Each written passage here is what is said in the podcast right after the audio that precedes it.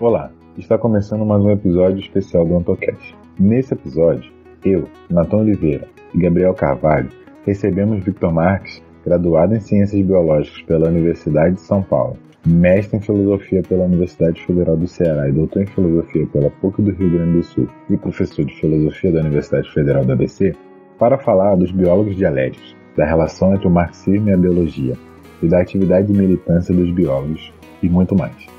Mas antes de começar, gostaria de falar da campanha do OntaCast de financiamento coletivo no Apoia-se. Acessando apoia.se barra OntoCast, você pode fazer doações a partir de um real que ajudam na manutenção e melhoria do nosso podcast.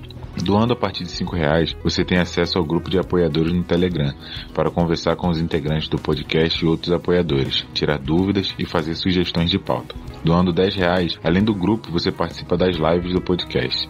E doando a partir de vinte reais, você concorre ao sorteio de livros e brindes comunistas. Fiquem agora comigo, Natão Oliveira, Gabriel Carvalho e Victor Marques.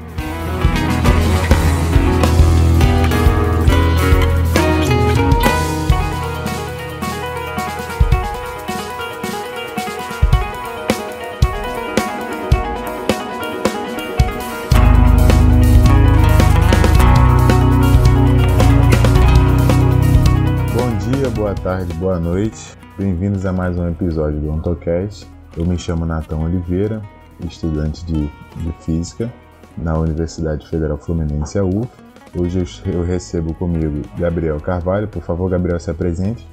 E aí, pessoal, para quem está ouvindo o podcast pela primeira vez, eu sou o Gabriel Carvalho, sou estudante de Ciências Sociais da Universidade Federal do Vale de São Francisco.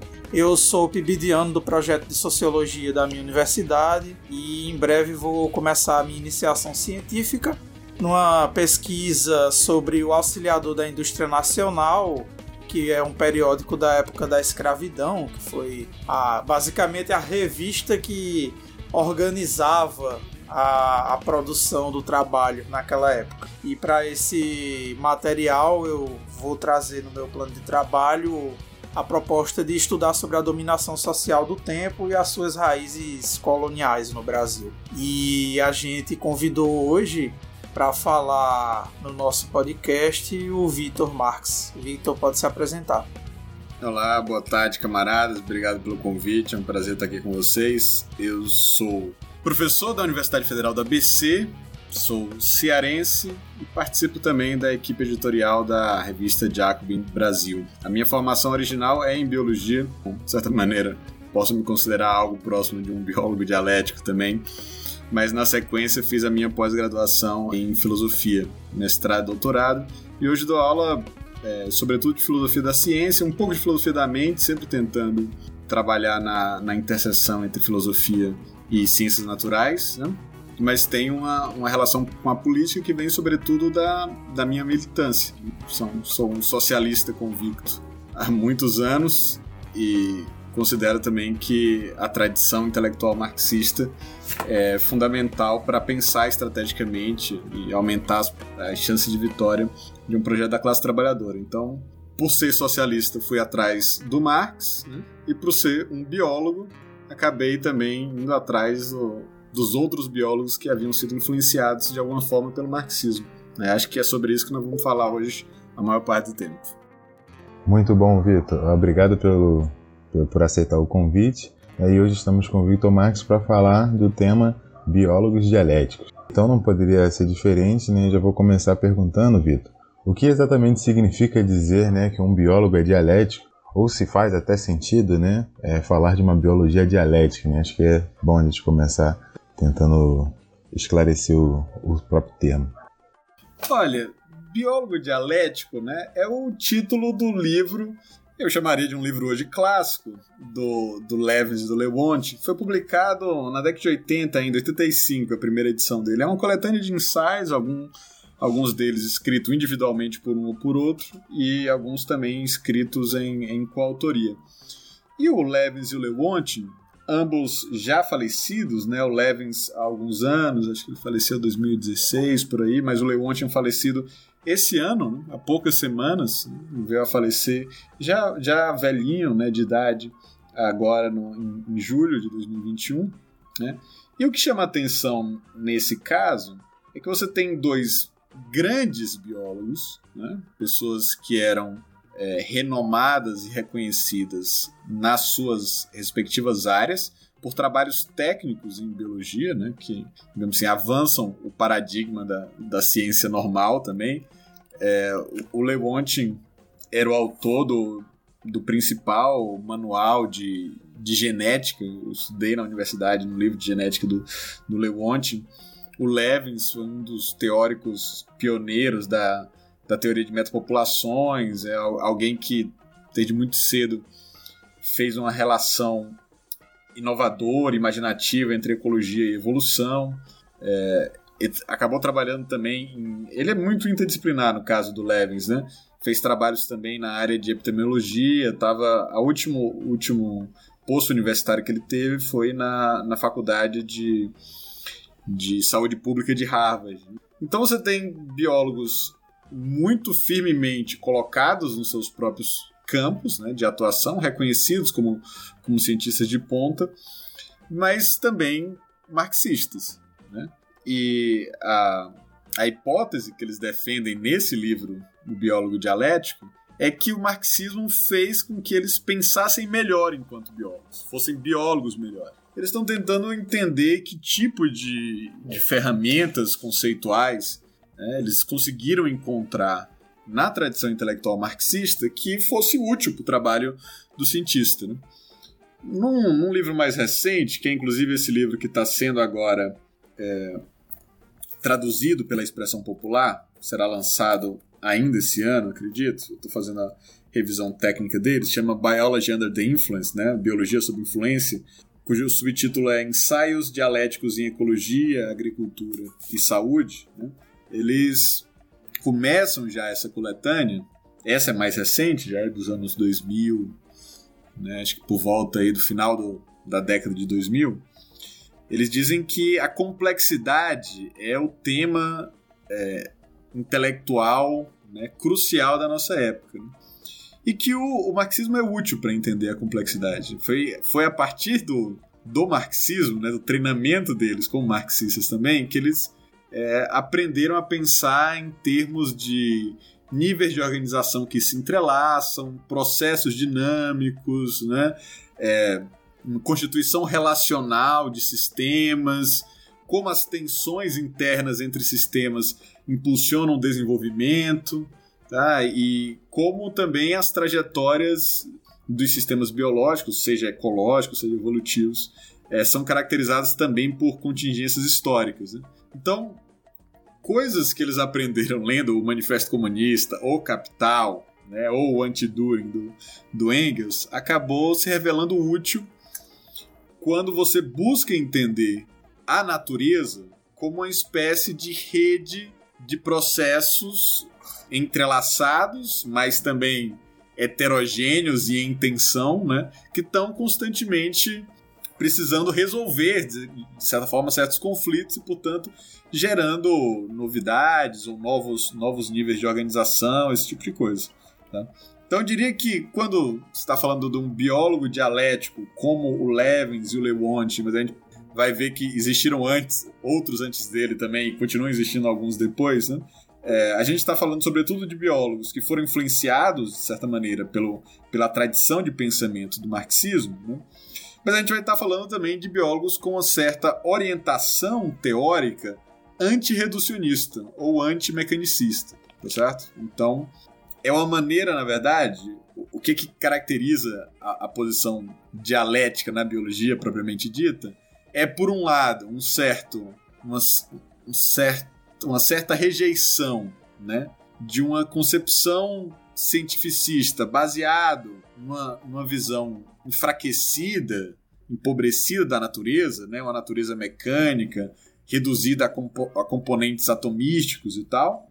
Então esse seria um lado que você quer rejeitar, mas o outro lado que você queria também iria querer rejeitar, né, uma, é uma postura, digamos assim, anticientífica ou desconfiada da ciência, né, romântica, vitalista, que ou assume que essas totalidades elas são é, elas são inala, ina, ina, na, não analisáveis ou basicamente misteriosos, né? Então o biólogo dialético está querendo escapar das duas coisas, do reducionismo por um lado e de um vitalismo, de um misticismo por outro, certo? Então é a arte, digamos assim, de, de entender o, a, a transformação das formas naturais ao longo do tempo por processos de tensão imanentes aos próprios sistemas naturais. Se a gente voltar para a origem da tradição marxista, ali falando do próprio Marx e do Engels, os dois leram a origem das espécies do Darwin, né? Tem inclusive aquela lenda de que o Marx dedicou o Capital, Darwin e tudo mais. Mas uma coisa é certa é que eles ficaram muito entusiasmados, e isso está registrado em carta e correspondência entre os dois, com o que o Darwin trazia, né, com a sua grande obra. Ainda que eles tivessem, né, alguns ressalvos aqui e ali, o, o Marx chega a falar para o Engels que o Darwin ainda estava contaminado com algumas ideias burguesas e tal. Mas, enfim, qual que é a importância do Darwin para o Marx e para o Engels e por que é que a obra do Darwin ele adquiriu essa apreciação? Olha, isso é muito interessante mesmo, porque Marx e Engels são leitores de primeira hora do Darwin, né? A gente deve lembrar que é, basicamente o Darwin está pensando está desenvolvendo conceitualmente a teoria da evolução né? Pelo mecanismo da seleção natural ao mesmo tempo são, é um desenvolvimento teórico contemporâneo com relação à crítica da economia política né?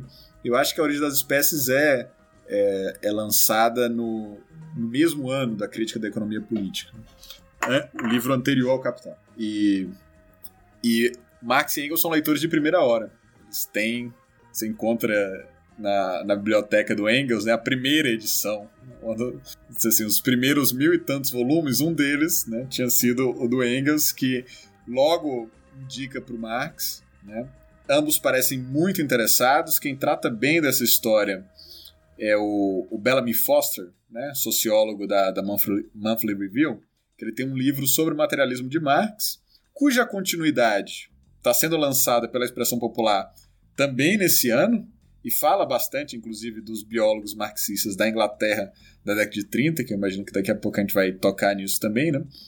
E o Bellamy Foster é, faz questão de enfatizar como a, a teoria da evolução por seleção natural, ou seja, o modelo evolucionário oferecido pelo Darwin, né, é entendido como uma contribuição fundamental para o pensamento materialista, né, a qual tanto Engels quanto Marx se, se filiavam. Né. A gente sabe que o Engels entendeu muito bem o Darwin, tá? Inclusive, isso aparece quando o Engels vai tentar, por exemplo, formular toda uma espécie de Weltanschauung né, materialista para a classe trabalhadora, tá certo? Digamos assim, é, o, o materialismo histórico como uma visão de mundo tá certo? Incluindo uma história da natureza também, né? É, é, e, e, funcionando, digamos assim, entre aspas, como uma ideologia da classe trabalhadora, ideologia que não no sentido, evidentemente, de falsa consciência, mas no sentido de uma espécie de, de visão geral de mundo que orienta a prática, né? Essa, essa visão de mundo é materialista, é muito influenciada pelo desenvolvimento da ciência moderna e eu diria que ali na meados do século XIX, né, o, a, a inovação, a descoberta fundamental da ciência moderna é entender o processo de evolução naturalística, ou seja, independente de qualquer tipo de elemento exterior, transcendente, né, de qualquer milagre, algo do tipo, né, como a própria natureza tem em si uma, uma espécie de, de, de trajetória histórica. Né? Aliás, isso é o que uma das coisas que o, que o Marx observa, né? Que ele confirma a visão evolutiva do Darwin, confirma a tese deles de que a história é a ciência geral, a ciência universal, né? Lembre-se que lá no, na ideologia alemã eles já falam que eles só conhecem uma ciência, que é a ciência da história. Só que quando você vai, por exemplo, ver a obra do, do Hegel, né, que é assim, um precursor filosoficamente influente no, nessa, nessa formação do materialismo histórico dialético, né? a gente vê que no, no Hegel a, a, a, natureza não tem história, não tem, não poderia ter. Né? A, a história seria algo é, exclusivamente do campo social. Tá? Então o, o Hegel tem dificuldade de entender como é que as formas naturais poderiam estar concatenadas né, numa espécie de desenvolvimento ao longo do tempo. O, o, o Darwin mata a charada, né? Ele mostra aí como eu não preciso, inclusive, de nenhuma, nenhuma espécie de, de, de astúcia do espírito para garantir que formas diferentes de vida apareçam né? e, e se diversifiquem ao longo do tempo. Tem um mecanismo puramente material, inteiramente não teleológico, que não requer consciência ou intenção, né? E que produz uma história natural, uma história da natureza, tá certo? E essa história da natureza, essa história da diversificação das formas de vida, né? Uma história, como eu havia dito, inteiramente não teleológica, não preciso de um princípio vital, uma inteléquia orientando esse processo. Se eu tenho à disposição essa conceituação da, da seleção natural desenvolvida pelo Darwin, né? ou seja, desenvolvida tardiamente no, no, no esboço da, da imagem científica de mundo. Né? É algo que nós que só ficou acessível propriamente ao pensamento depois da metade do século XIX. Né? Então isso é muito importante, mostrar que a natureza tem histórias, né? que tem uma história da natureza que excede e antecede o ser humano, e que o próprio ser humano é um resultado tardio, contingente, não programado e não visado da própria história da natureza. E como tal, ele tem certas condições materiais de existência, né? sobre as quais se desenvolvem suas capacidades espirituais, de consciência, de cultura, de, de, de filosofia, religião, economia, o que quer que seja. Então, a, o reforço ao materialismo e a uma visão histórica de mundo, inclusive uma história que agora se estende para além do, do próprio aparecimento humano, e o aparecimento humano vira um fato contingente no, interior de uma história da natureza que é muito mais ampla, né? é, reforça, de certa forma, a visão de mundo materialista e uma visão de mundo materialista que dá uma centralidade na, na história como uma forma de, de ciência geral. Em segundo lugar, o, o Marx também compreende, e ele fala isso né, explicitamente, que o, o Darwin oferece um, um golpe mortal na teleologia. Tá? Interessante isso, né? E aqui ele está entendendo também um golpe mortal na metafísica, certo? Do ponto de vista, digamos assim, de uma teoria que possa se pretender é, ateísta, né? O Darwin é um, uma grande contribuição, porque ele mostra como coisas complexas, complicadas, que pareciam demandar a existência de uma mente inteligente prévia, na verdade pode ser produzida por processos impessoais e não inteligentes. De modo que a inteligência é o final da história, não o começo. Né? Então, essa maneira aí de, de desferir um golpe mortal, uma espécie de metafísica teísta, também o, o Marx encontra como um ponto positivo da obra do Darwin. Né? E por último, tanto Marx quanto Engels acham interessante também que no coração da, da tese do, do Darwin está uma certa noção de conflito, de tensão. Né? A, a, a ideia da natureza no darwinismo não é uma natureza orgânica, onde tudo está em equilíbrio. É, na verdade, uma ideia de natureza muito dinâmica, mas dinâmica justamente pelos, pelos antagonismos internos, né? que, de certa forma, pode ser encaixado assim, de maneira coerente com uma visão da história que, que aposta também no, no conflito como uma espécie de motor. Né? Há as ressalvas. Né? Em alguns momentos o, o próprio Marx, me parece, posso depois desenvolver essa crítica aí, ele não absorveu inteiramente o Darwin. Acho que o Engels o fez melhor.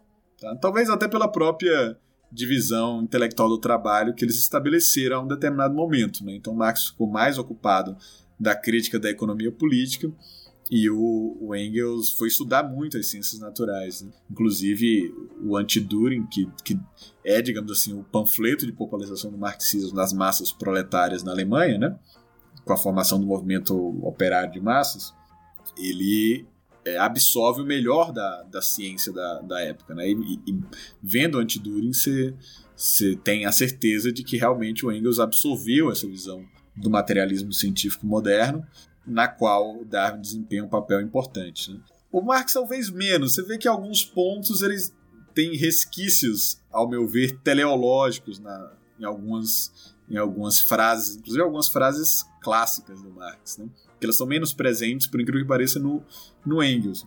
E tem alguns momentos também que o, que o, o Marx vai achar que tem coisas é, da teoria evolutiva que são melhores que o Darwin, né? E aí o próprio Engels vai dizer: ah, não, isso aqui não é tão bom quanto o Darwin, não. É engraçado, Marx fica é, interessado em outro livro de ciência natural, né? Fala: nossa, esse cara é brilhante, ele é melhor que o Darwin e tal.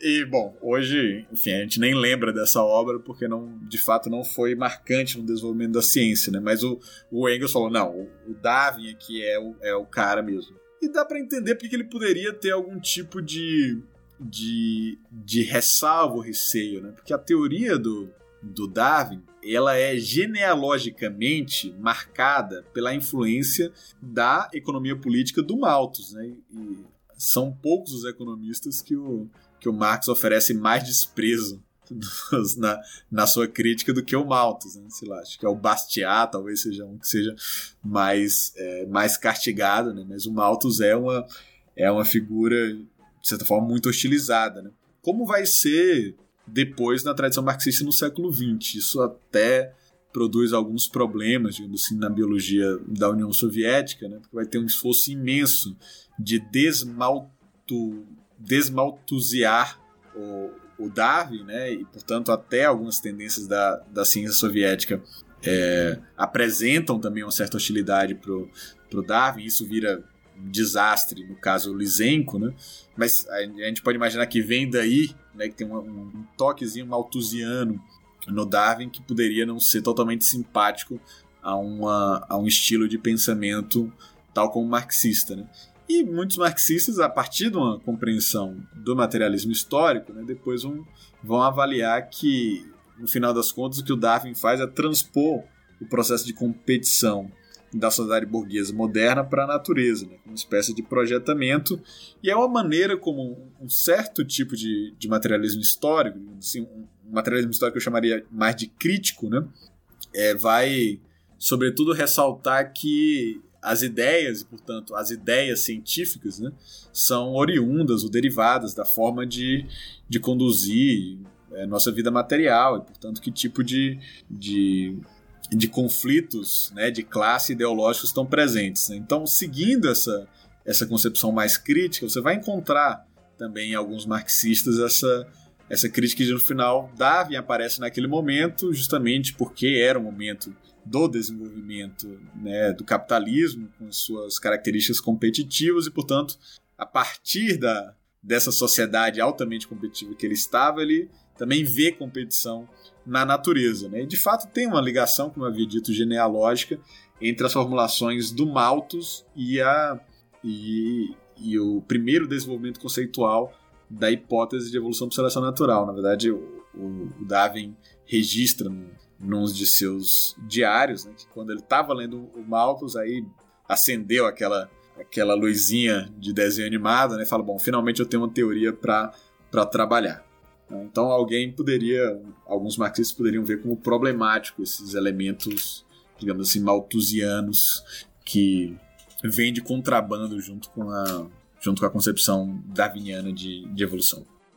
Excelente, Vitor. É, realmente é muito interessante isso aí que você acabou de comentar, e quando se lê a correspondência né, do Marx com Engels, a gente pode observar justamente isso. É uma coisa bem, bem divertida até, e também dá para ver um pouco como que era a relação deles. Né? Primeiro, é, que eles eram realmente muito, muito estudiosos, né, pesquisadores também de assuntos de ciências da natureza, e como você destacou, é, leram a origem da, das espécies assim que saíram, né, assim, semanas que foram lançadas e se mostraram muito entusiasmados, e dá para ver também é, como o Marx aprende né, muito com, com Engels, assim, certo? Ele muda às vezes alguma opinião que ele tinha sobre um determinado assunto por conta dos comentários, às vezes críticas que o Engels faz, né? E, e vai tentando seguir, o, como ele mesmo diz, os, os passos, os caminhos que o, que o Engels vai indicando. E aí nessa, nessa correspondência, como você destacou, fica, fica né, explícito a, essa, essa apreciação positiva que ambos têm com a obra do, do Darwin, no caso do Engels em particular, vai comparecer, né, tanto no Antidurne quanto na Dialética da Natureza, né, os esboços, o Antidurne publicado, né, mas o, o Dialética da Natureza é apenas os, os esboços, né, publicados só postumamente. E é, e é, surpreendente. Eu não mencionei a Dialética da Natureza justamente porque não foi uma obra que foi publicada em vida, é. né? Na verdade, ela não é uma obra acabada. Né? Hoje ela é famosa, mas acho que ela só foi publicada por, por é, orientação do, do próprio Lenin, né? O Lenin fe, fez questão de, de publicar, né? Já foi uma coisa ali do, do Instituto Marx e Engels em, em Moscou, fazendo esse, esse trabalho aí também, né? E aí acabou acontecendo toda uma controvérsia nessa época, né? Porque era mais ou menos a época ali do que o Lukács tinha publicado, História e Consciência de Classes, né? Então tem uma controvérsia que imagino que a gente vai, vai tocar mais para frente sobre isso. Né? Mas o, o, então a gente conhece a, a dialética da natureza e conhece inclusive essa, esse termo, né? Entrou dentro do vocabulário marxista, dialética da natureza, mas ele não era comum, né? Digamos assim, no momento, no primeiro momento do marxismo. É o que o que se tinha e isso era muito lido, porque eu gostaria de chamar a atenção também o anti-Düring foi muito mais lido do que o Capital, certo? Ele foi impresso várias e várias vezes e era a porta de entrada para quem quis, queria se tornar marxista. Né? A maior parte, inclusive, dos marxistas nesse momento só tinham lido uma obra marxista, que é o Anti-Düring do, do Engels. Né? Mas é uma obra que o Marx também leu e, e aprovou. Né? Inclusive, ele participa, de certa forma, dessa, dessa, dessa confecção. Né? E vira uma, um dos principais instrumentos de batalha ideológica, de formação, né? Era, era o livro de cabeceira dos marxistas. Sim, e, e vendo a, correspondência de Marx com outros, né, é, outros autores, outros intelectuais, alguns militantes, é, ele usa a expressão filosofia da natureza, né? Alguém, algumas pessoas perguntam, ah, e o Engels? Aí ele basicamente fala, ah, o Engels está no momento ocupado trabalhando por uma filosofia da natureza, né? Que, que não na, nos termos é, como era conhecida a naturfilosofia, né? A filosofia natural na, na Alemanha do século XVIII e XIX, né, porque o Engels está fazendo esse esforço de dar uma fundamentação materialista, histórica para essa isso que era chamada naquele momento de filosofia da natureza, né, que depois vai ganhar essa expressão de dialética da natureza. E também na correspondência, que infelizmente ainda não está não tá traduzida ao português, né, o próprio Marx fala né, que a obra do Darwin nessa, nessa correspondência de Marx com Engels, eles falam que a obra do Darwin apresenta o fundamento histórico natural né, da concepção deles.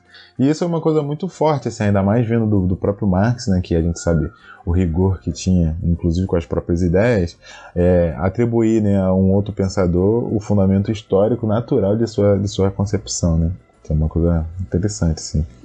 Bom, e aí, para a gente continuar, e voltando talvez mais é, até um pouco para o desenvolvimento dessa discussão no século XX, é, como, assim como a gente perguntou né, da influência do, da biologia na obra dos autores fundadores, né, do Marx e do Engels, é, eu queria saber agora, por outro lado, é, justamente a influência do marxismo no desenvolvimento das teorias biológicas. Né? E eu sei que aí tem um papel especial no caso da teoria evolutiva, mas também de algumas concepções é, organicistas né, em biologia, naquelas que não são é, reducionistas. Né? E nesse caso, além disso, né, alguém poderia até retrucar falando, ah, mas e daí que os que o, marxismo influenciou os biólogos, né? A, a, pessoa poderia exigir se há de fato uma importância desses biólogos marxistas no próprio campo da biologia, né? Ou seja, se a partir dessas influências do marxismo os biólogos realmente conseguiram é, fazer avançar, né? Contribuíram para o avanço do próprio campo científico da biologia. O que você poderia dizer sobre isso? Olha, essa influência, que inclusive é um, um dos temas que aparece no, no capítulo da minha tese de doutorado, né? tem um capítulo lá que se chama Certa Herança Marxista, que vai justamente investigar quais foram as influências da dialética na biologia no século XX, mas a minha conclusão, e essa não é uma conclusão que apenas eu tiro, acho que o William Winsett, que é um filósofo da biologia muito importante, não sei se ainda está vivo, até há pouco tempo atrás estava, né? Ele falou: Olha, eu estou convencido que, na verdade, o, o, marxismo foi a principal raiz das ideias sistêmicas em biologia, tá certo? Então, digamos assim, toda a tradição no interior da biologia, né, que fez a crítica ao reducionismo, a certas concepções mais mecanicistas, né, o modelo da máquina para entender o ser vivo, no final das contas, a maior parte deles é, é foi diretamente influenciada pelo marxismo, sendo muitos deles efetivamente marxistas. É, essa essa história a gente vê de maneira mais, mais evidente a partir do, da década de 30. O que, que acontece é que no final do, da década de 20, eu acho, ou se não no começo da década de 30, é, o Bukharin, né, ainda um dirigente né, central e importante né, da, da União Soviética, né, membro do, do Partido Bolchevique, considerado por, pelo Lenin como o mais amado do partido, né? Na época do Lenin era o principal teórico do partido, estava liderando a escola e tal. Ele vai para a Inglaterra. Eu, eu tô achando que é 1928, mas eu posso estar errado com essa data aí. Mas enfim, se não é, é, é, é próximo. O Congresso, você diz? É. Eu acho que é 1931. 31, tá certo. Essa é a outra data que estava me vindo, tá certo? Então, tudo 31.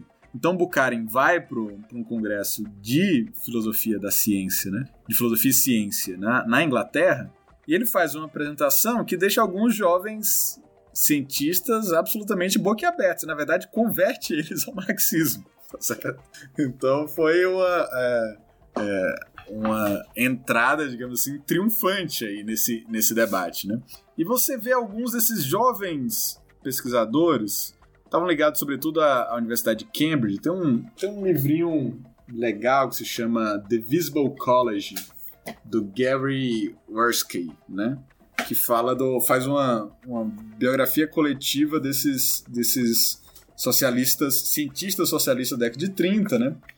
E entre eles está grandes nomes e, e, figuras absolutamente geniais, né? Como é o caso do, do Hyman Levy, do Haldane, do Hogben, do Bernal, do Joseph Needham.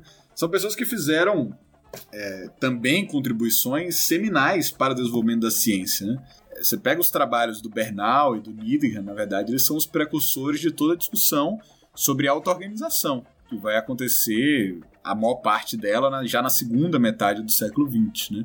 É, muitos deles, o Needham, o mais jovem desses daí é o Waddington, que vai virar uma, uma figura importante, inclusive, para a geração seguinte. Mas muitos deles, como o Needham, o Waddington e o Woodger, eles estavam ligados à, à discussão sobre biologia de desenvolvimento, sobre embriologia, né? que como é que, que é possível que né, de, um, de um ovo, digamos assim, se desenvolva um, um organismo vivo adulto, complexo, heterogêneo, com várias partes. É, e aí você tinha. Né, essa é uma discussão que já vinha ali entre a discussão entre os, os, os epigenéticos e os pré-formacionistas, né, entre aqueles que.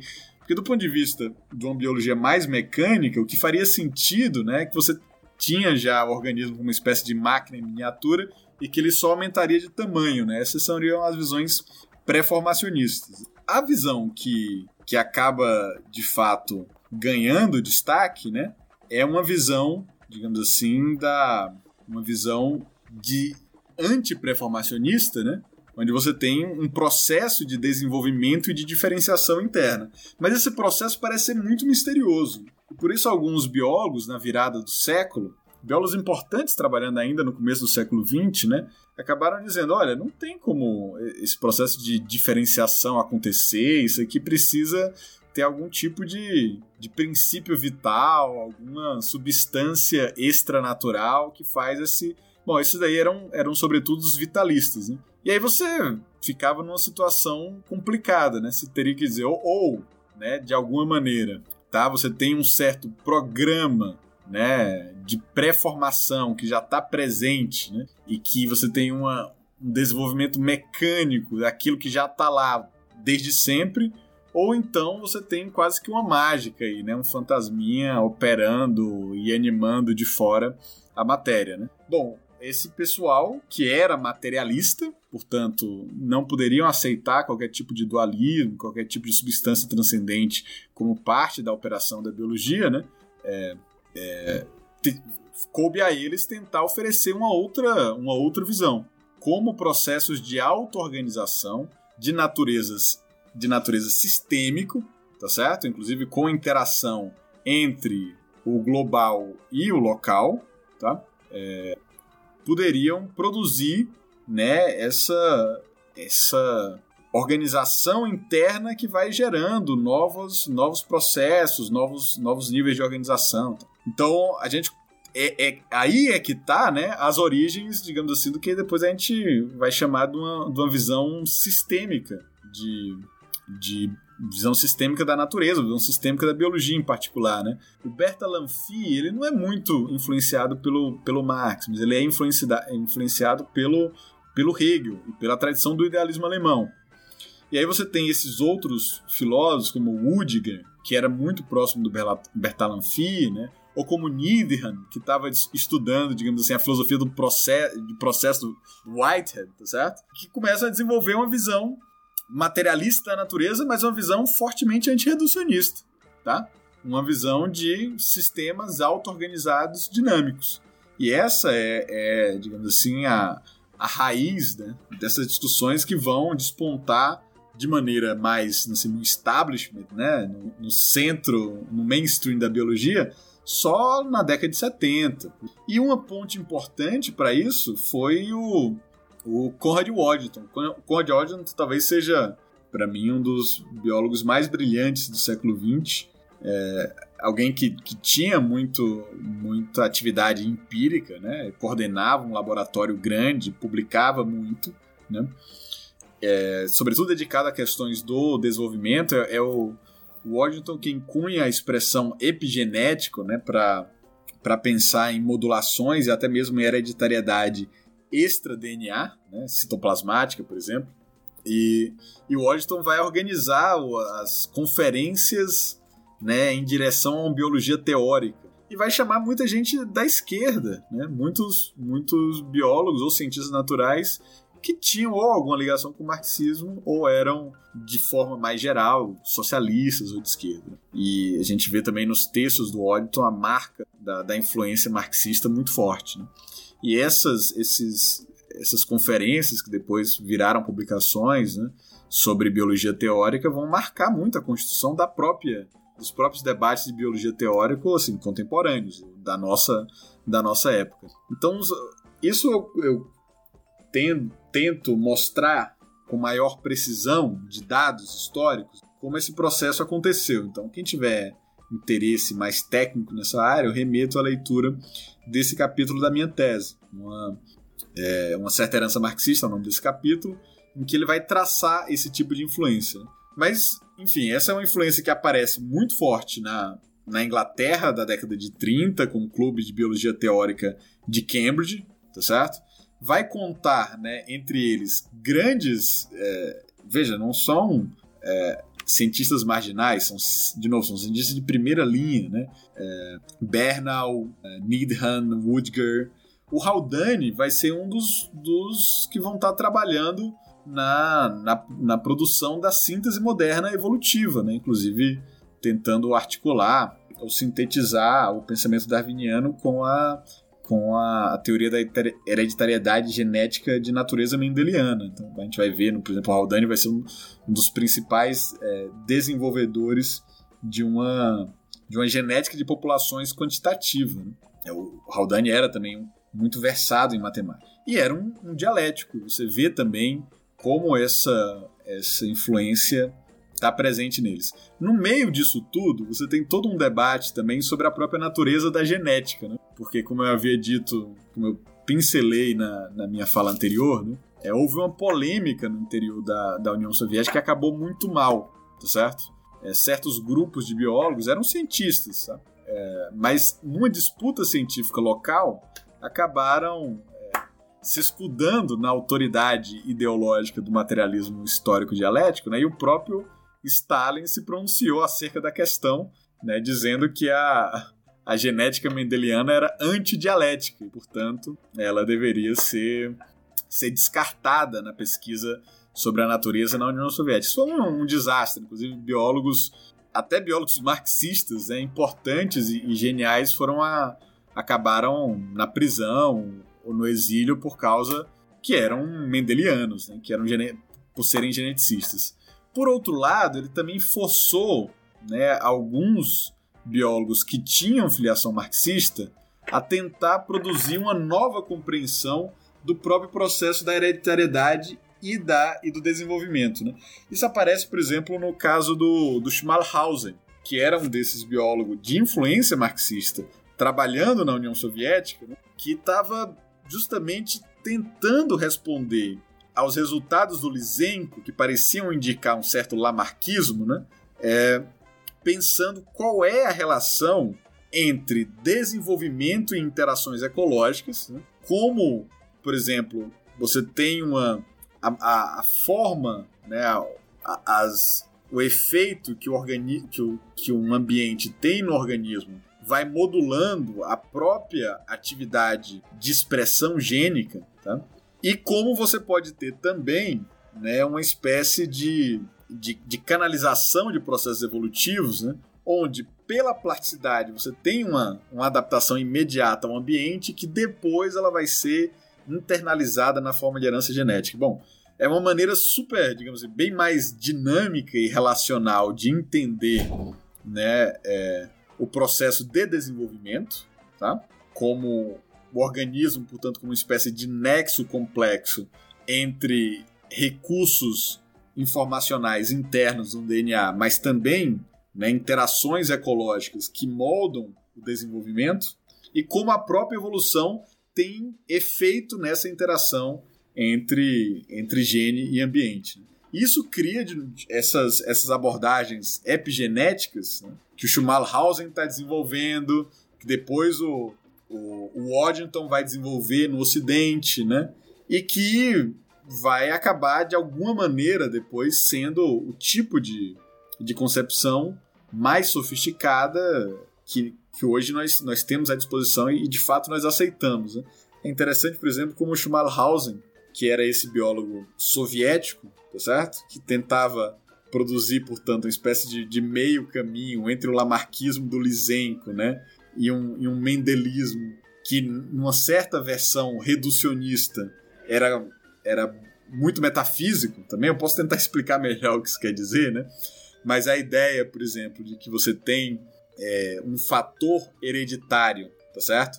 E que ele determina um certo estado no organismo e que ele é absolutamente imutável frente a qualquer contexto, né, parecia de fato o gene como uma espécie de entidade muito metafísica. Né, e esse tipo de determinismo genético extremo seria efetivamente antidialético. Né? Então a resposta desses biólogos foi tentar entender, no final das contas, como é que funcionavam os genes no interior de uma rede metabólica dinâmica e ativa, tá certo? e como isso produzia uma espécie de, de, de desenvolvimento mais baseado em, em normas de reação, ou seja, eu tenho trajetórias de desenvolvimentos diferentes a partir de tipos de interações ecológicas diferentes, tá? e como isso teria efeito em dinâmicas evolutivas, hoje a gente sabe que tem efeitos muito interessantes, né? Ou seja, é uma visão que buscava fazer um entrelaçamento entre organismo, ambiente, né?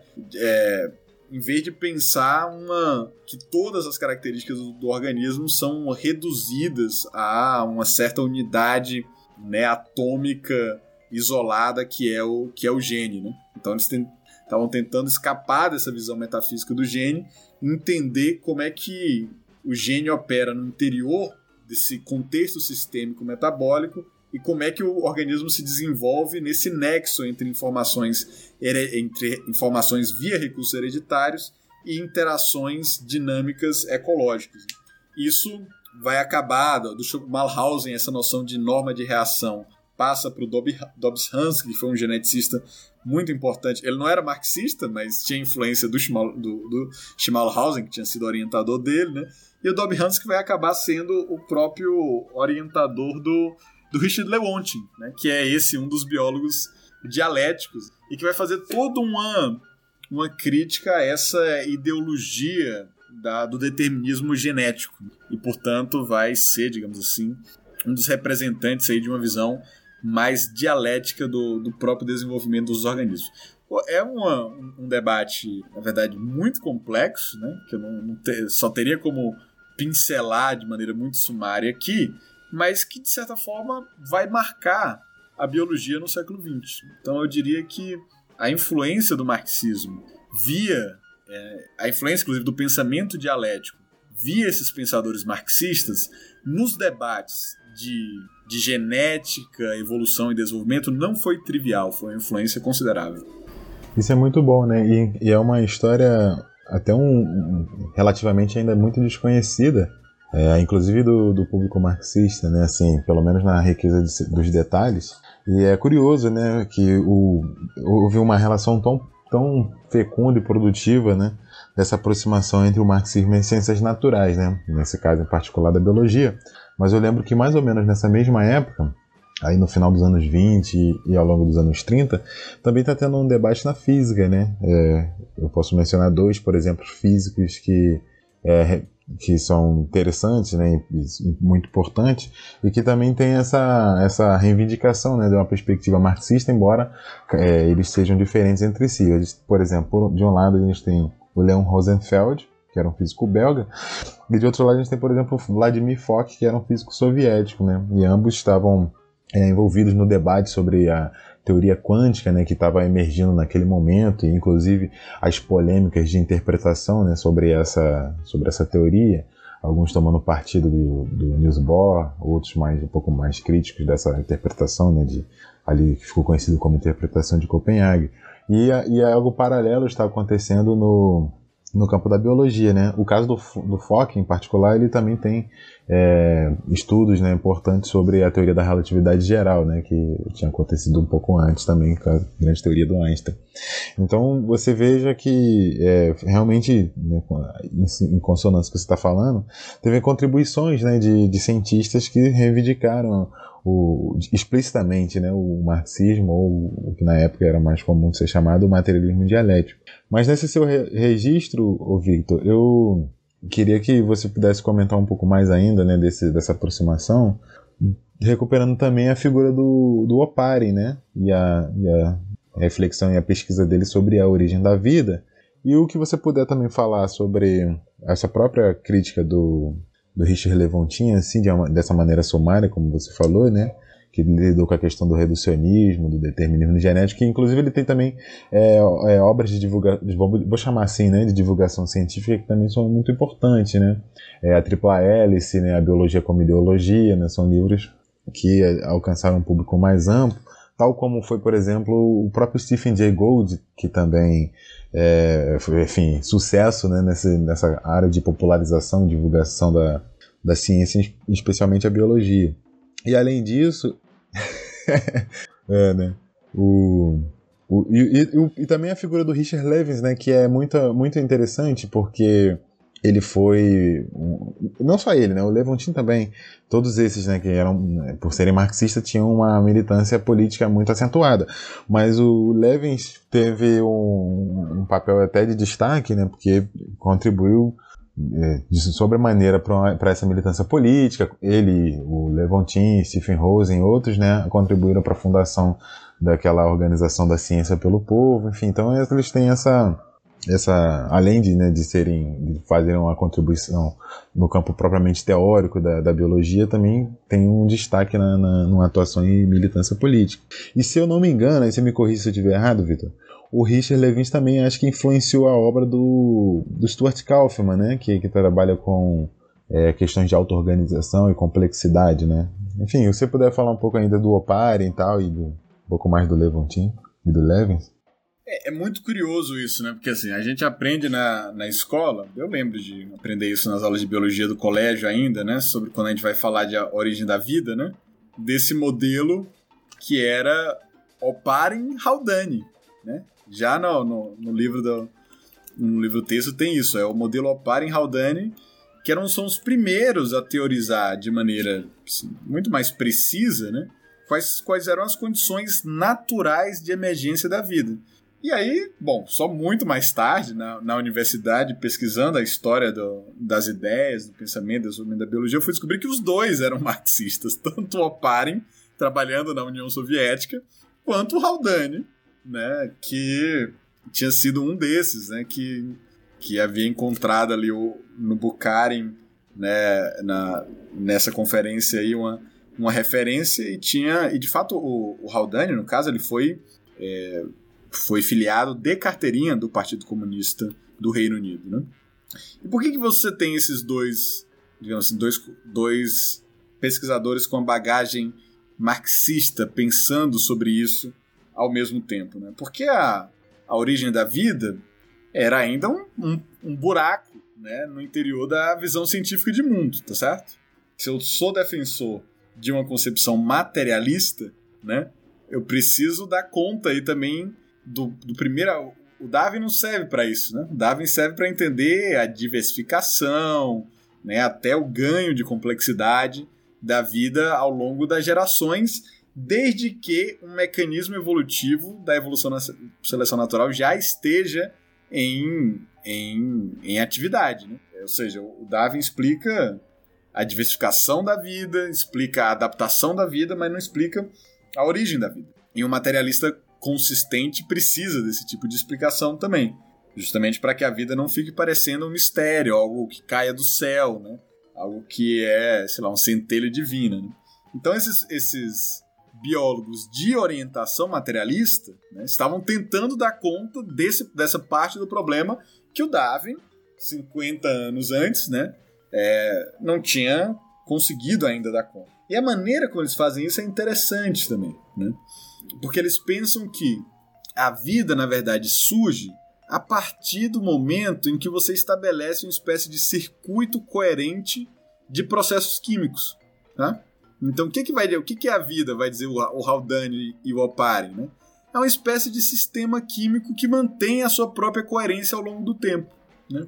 Então, o Opari vai dizer, olha, se a gente é, tiver, digamos assim, né, uma, a produção de certos tipos de substâncias orgânicas né, é, espontaneamente, e aí a gente, você tinha evidências empíricas né, que seria possível produzir esses compostos orgânicos né, em condições é, pré-orgânicas, usando coisas como radiação, né, o calor, ou, ou, ou eletricidade, esse tipo de coisa, né, é, se esses compostos em soluções aquosas, né, em uma determinada concentração, eles tendem a se aglomerar em espécies de vesículas que se formam espontaneamente. Então, o, o Oparin falou: olha, a vida pode ter começado assim.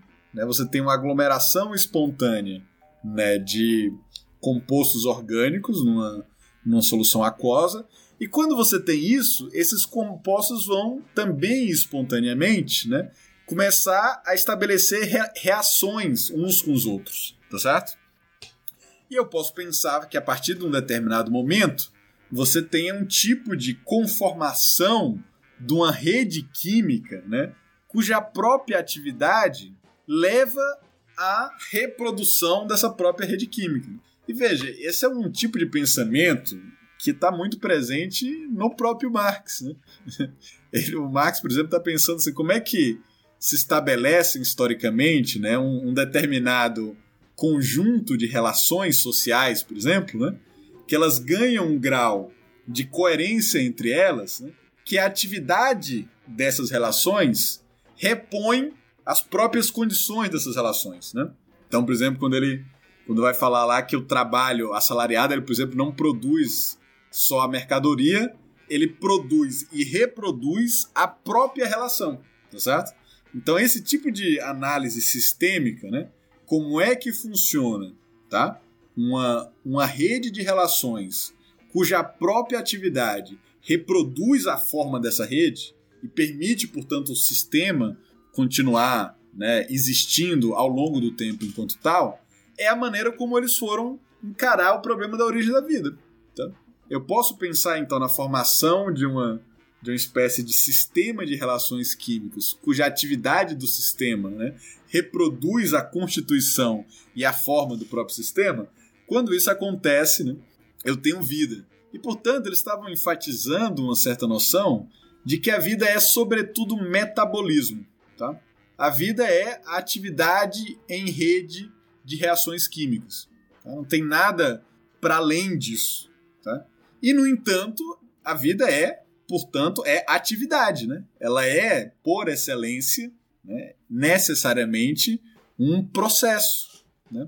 Ela não é algo parado, ela não é um estado estanque, tá certo? Esse é o, o charme e o coração de uma concepção metabólica de vida, tá? Não existe vida parada, não existe vida sem processo, não existe vida sem atividade. Vida é essa constante atividade de reproduzir a, o próprio conjunto das relações que constituem o ser vivo, certo?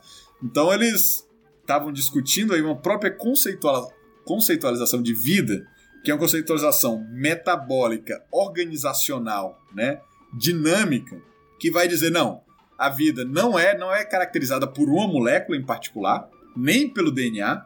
O DNA ele vai ser entendido a sua a sua ação no, no, na hereditariedade anos depois, tá certo?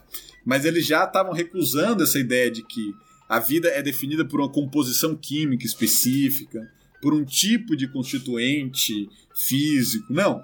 A vida é uma rede de reações químicas. E, portanto, ela não pode existir em um estado parado. Ela existe sempre em relação e em reação, né? Em uma certa articulação dinâmica também com o seu próprio meio ambiente, até porque se a vida é esse constante renovar dos processos de vida, né?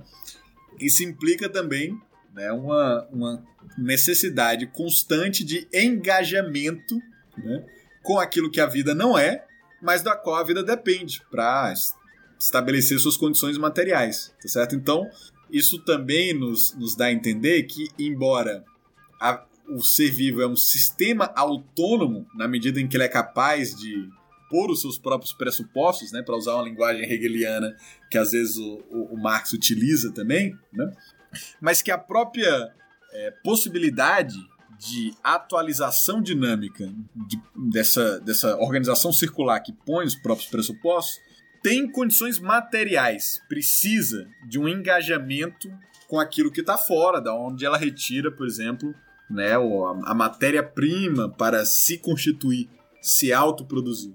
Essa é a, o tipo de, de imagem da vida que os biólogos dialéticos sempre vão defender, tá certo? Contra imagens, por exemplo, que vão dizer, não, a vida ela é caracterizada pelo aquilo da qual ela é feita, pela stuff, né, pelo material. Ou então os que vão dizer, não, a vida é capacidade de replicação, tá certo? Essa é uma outra, uma outra, uma outra via, né? Inclusive, sempre teve essa, essa controvérsia na biologia do que, que teria vindo primeiro, né? Um replicador ou metabolismo. E os biólogos dialéticos, eles mais influenciados pelo, pelo marxismo, né?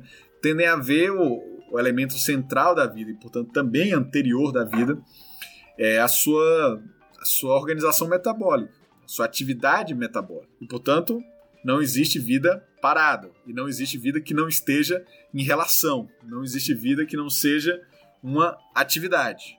Veja, essa é uma visão totalmente contrária a uma concepção estática da natureza. É, isso está presente tanto no Haldane quanto, quanto no Oparin. E vai continuar na, na tradição dialética em geral. Quem tiver interesse sobre isso em particular, é, também cheguei a publicar um, um artigo chamado justamente Por os Pressupostos, que é para tentar.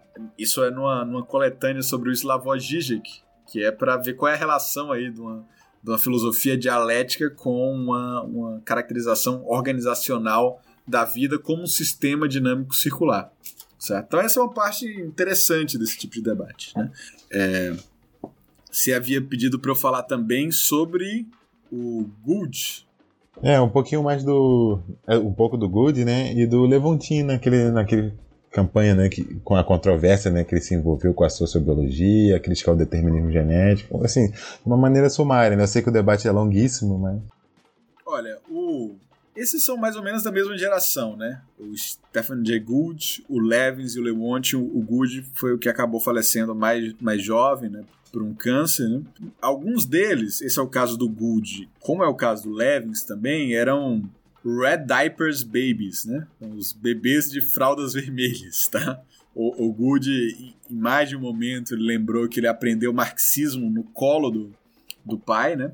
E o Levins, que é uma figura super interessante, eu gostaria de depois falar um pouco até sobre a biografia do, do Levins, mas ele, ele fala orgulhosamente no, nesse ensaio autobiográfico chamado Vivendo a Tese 11, que está presente no livro que a, que a Expressão Popular vai publicar, mas nós, nós publicamos esse, esse textinho do Levins né, sobre a própria vida na Giacomo em Brasil, então quem quiser quem ficar curioso pode simplesmente ir no Google e procurar Vivendo a Tese 11 e vai encontrar esse, esse texto do Levins disponível.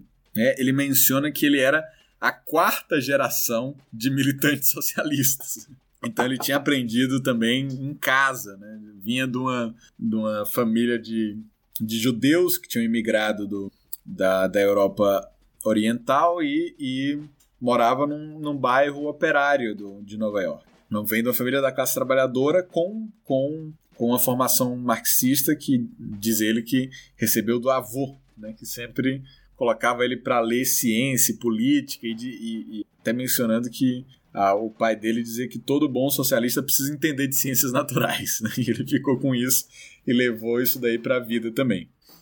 É, é interessante como, de certa maneira, esse, essa formação filosófica que esses autores receberam né, pelo, pelo via marxismo é, fez com que, de certa maneira, eles tivessem uma, um arcabouço de compreensão da realidade geral, mas sobretudo da realidade da natureza, né, da realidade do mundo natural, bastante mais flexível e menos dogmática, né? É, teve, digamos assim, efeito, o efeito oposto do que poderia, do que alguns críticos do marxismo imaginariam que, que poderia ter. Né? Aliás, alguém que tivesse é, testemunhando, digamos assim, o desastre que foi o caso Lysenko na União Soviética, né? Poderia até pensar, nossa, se misturar marxismo com ciências naturais vai, vai dar ruim, né? Vai produzir um resultado é, dogmático, vai misturar ideologia consciência, né? Vai ser uma forma de pseudociência.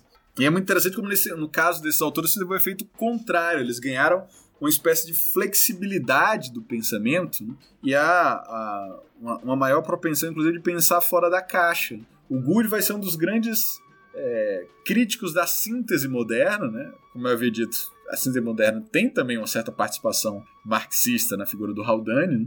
Mas o, o Gould vai dizer que a síntese moderna acabou com o tempo se enrijecendo muito, virou uma síntese muito estreita, que vai assumir que o único mecanismo da, da evolução né, seria a seleção natural, que a única forma de, de hereditariedade seria a hereditariedade genética, né, e que esse processo aconteceria necessariamente de maneira gradual, o Good vai ser um crítico a, a tudo isso. Né? Ele vai ser um crítico ao determinismo genético, como o Lewontin depois vai, vai ser, né, vai assumir, digamos, essa bandeira. Né? Ele vai ser um crítico ao adaptacionismo. O Good tem um, um, um artigo em coautoria com Lewontin, né, clássico na, na filosofia da biologia, mas é um artigo de dois biólogos, contra o adaptacionismo, essa concepção de que todo, toda característica biológica teria que ter uma, uma origem né, adaptativa por meio da evolução por seleção natural, de certa maneira eles vão estar defendendo uma visão de evolução muito mais contingente, né, nesse sentido antideterminística, tá? E o, o Good também vai ser um dos defensores, digamos assim, da, da, de uma noção mais saltacionista, né? De que às vezes o ritmo da, da evolução fica muito acelerado, né? Ele vai, junto com um paleontólogo, sugerir a, a hipótese do, do equilíbrio pontuado, que de certa maneira né, tem uma certa analogia com uma concep a, a, concepção do materialismo histórico de certos períodos mais estáveis, né, pontuados por períodos revolucionários de mudança muito rápida, acelerada e, e quase qualitativa. E o, o Gould achava que isso acontecia também né, na evolução da, da natureza. Você tinha momentos de relativa né, permanência, né, onde certas formas tinham é, gozavam de uma, de uma, instabilidade, como também né, na história você tem momentos em que certas formas sociais gozam de uma certa estabilidade, e aí você tem algo acontece, né, seja por razões externas, tipo uma catástrofe, um meteoro acaba, ou então por até por uma dinâmica interna daquela população que ela vai encontrar um outro equilíbrio. Esse, esses momentos de trocas de equilíbrio seriam momentos mais repentinos, né, que apareceriam, por exemplo, no registro fóssil como, como saltos, como pulos, e não como processos contínuos. Então, o, o Good, inclusive, aponta também né, para a influência que ele teve desse, desse pensa, de pensar a história também via é, revolução, né, períodos de, de estabilidade pontuados por período de, de revoluções, né, ajudou ele a pensar nessa noção de equilíbrio pontuado, então, que às vezes a, a, mudança evolutiva se dá de maneira muito rápida, né, com distinção qualitativa. Né? A gente poderia até pensar aí numa passagem da, da quantidade para a qualidade. E de fato, muitos biólogos marxistas, eu vou, eu vou chamar um, atenção a um que foi marxista, depois ele deixou de ser, mas é um biólogo muito é, brilhante, né? Eu acredito que ele foi aluno do Haldane, é o John Maynard Smith, um, um matemático, tinha inclusive sido trabalhado como engenheiro na Segunda Guerra Mundial, e ele vai fazer uma. vai querer fazer sua, seu doutorado em biologia evolutiva, né? E é um dos, dos primeiros a, a, a, produzir modelos muito sofisticados de, de modelos matemáticos de evolução. E ele vai depois dizer que, olha, eu era marxista, né? Eu acho que ele tinha se foi orientando do, do Haldane, se não me e ele foi se orientando do Haldane justamente porque sabia que o Haldane era marxista e queria ter um, um orientador aí próximo da, dessas ideias, né? Mas o, o Maynard Smith vai dizer de maneira interessante que essa a linguagem da dialética, né? Por exemplo, da, da transformação da quantidade em qualidade, né?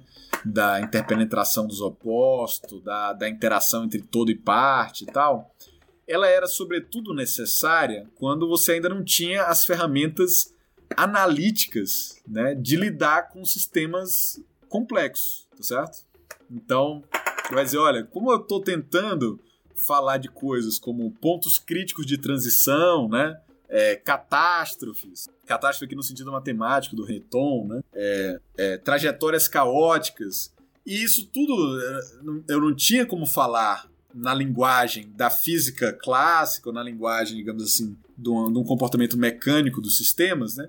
A, a, a, o vocabulário dialético foi a primeira tentativa de dar um certo sentido racional a esse tipo de coisa. Né? Mas a, visão do, do Maynard Smith é que, bom, uma vez agora que eu tenho a matemática de sistemas é, dinâmicos não lineares, né, que eu tenho autômatos celulares, que eu tenho a teoria da catástrofe, teoria do caos, fractais, teorias de auto-organização, é, teorias de, de sistemas fora do equilíbrio, a, a vocabulário da dialética se tornou menos necessário agora, porque esses tipos de fenômenos anômalos que a, que a, que a dialética nos chamava a atenção, né, eu consigo agora formalizar mais de uma maneira que eu não, não, não conseguia formalizar antes.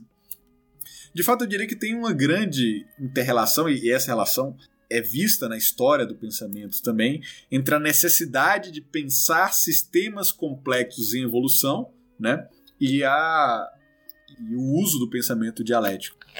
O Levins, que é também tem uma certa formação matemática, ele produz muita modelagem, né? Ele vai até ser um, ter uma certa simpatia aí com essa com essa avaliação do, do Smith, né? Vai ver, bom, realmente as ciências se tornaram mais dialéticas né? Com esse tipo de desenvolvimentos, né? sistemas é, dinâmicos não lineares, teorias da catástrofe, do caos, né? teorias da auto-organização.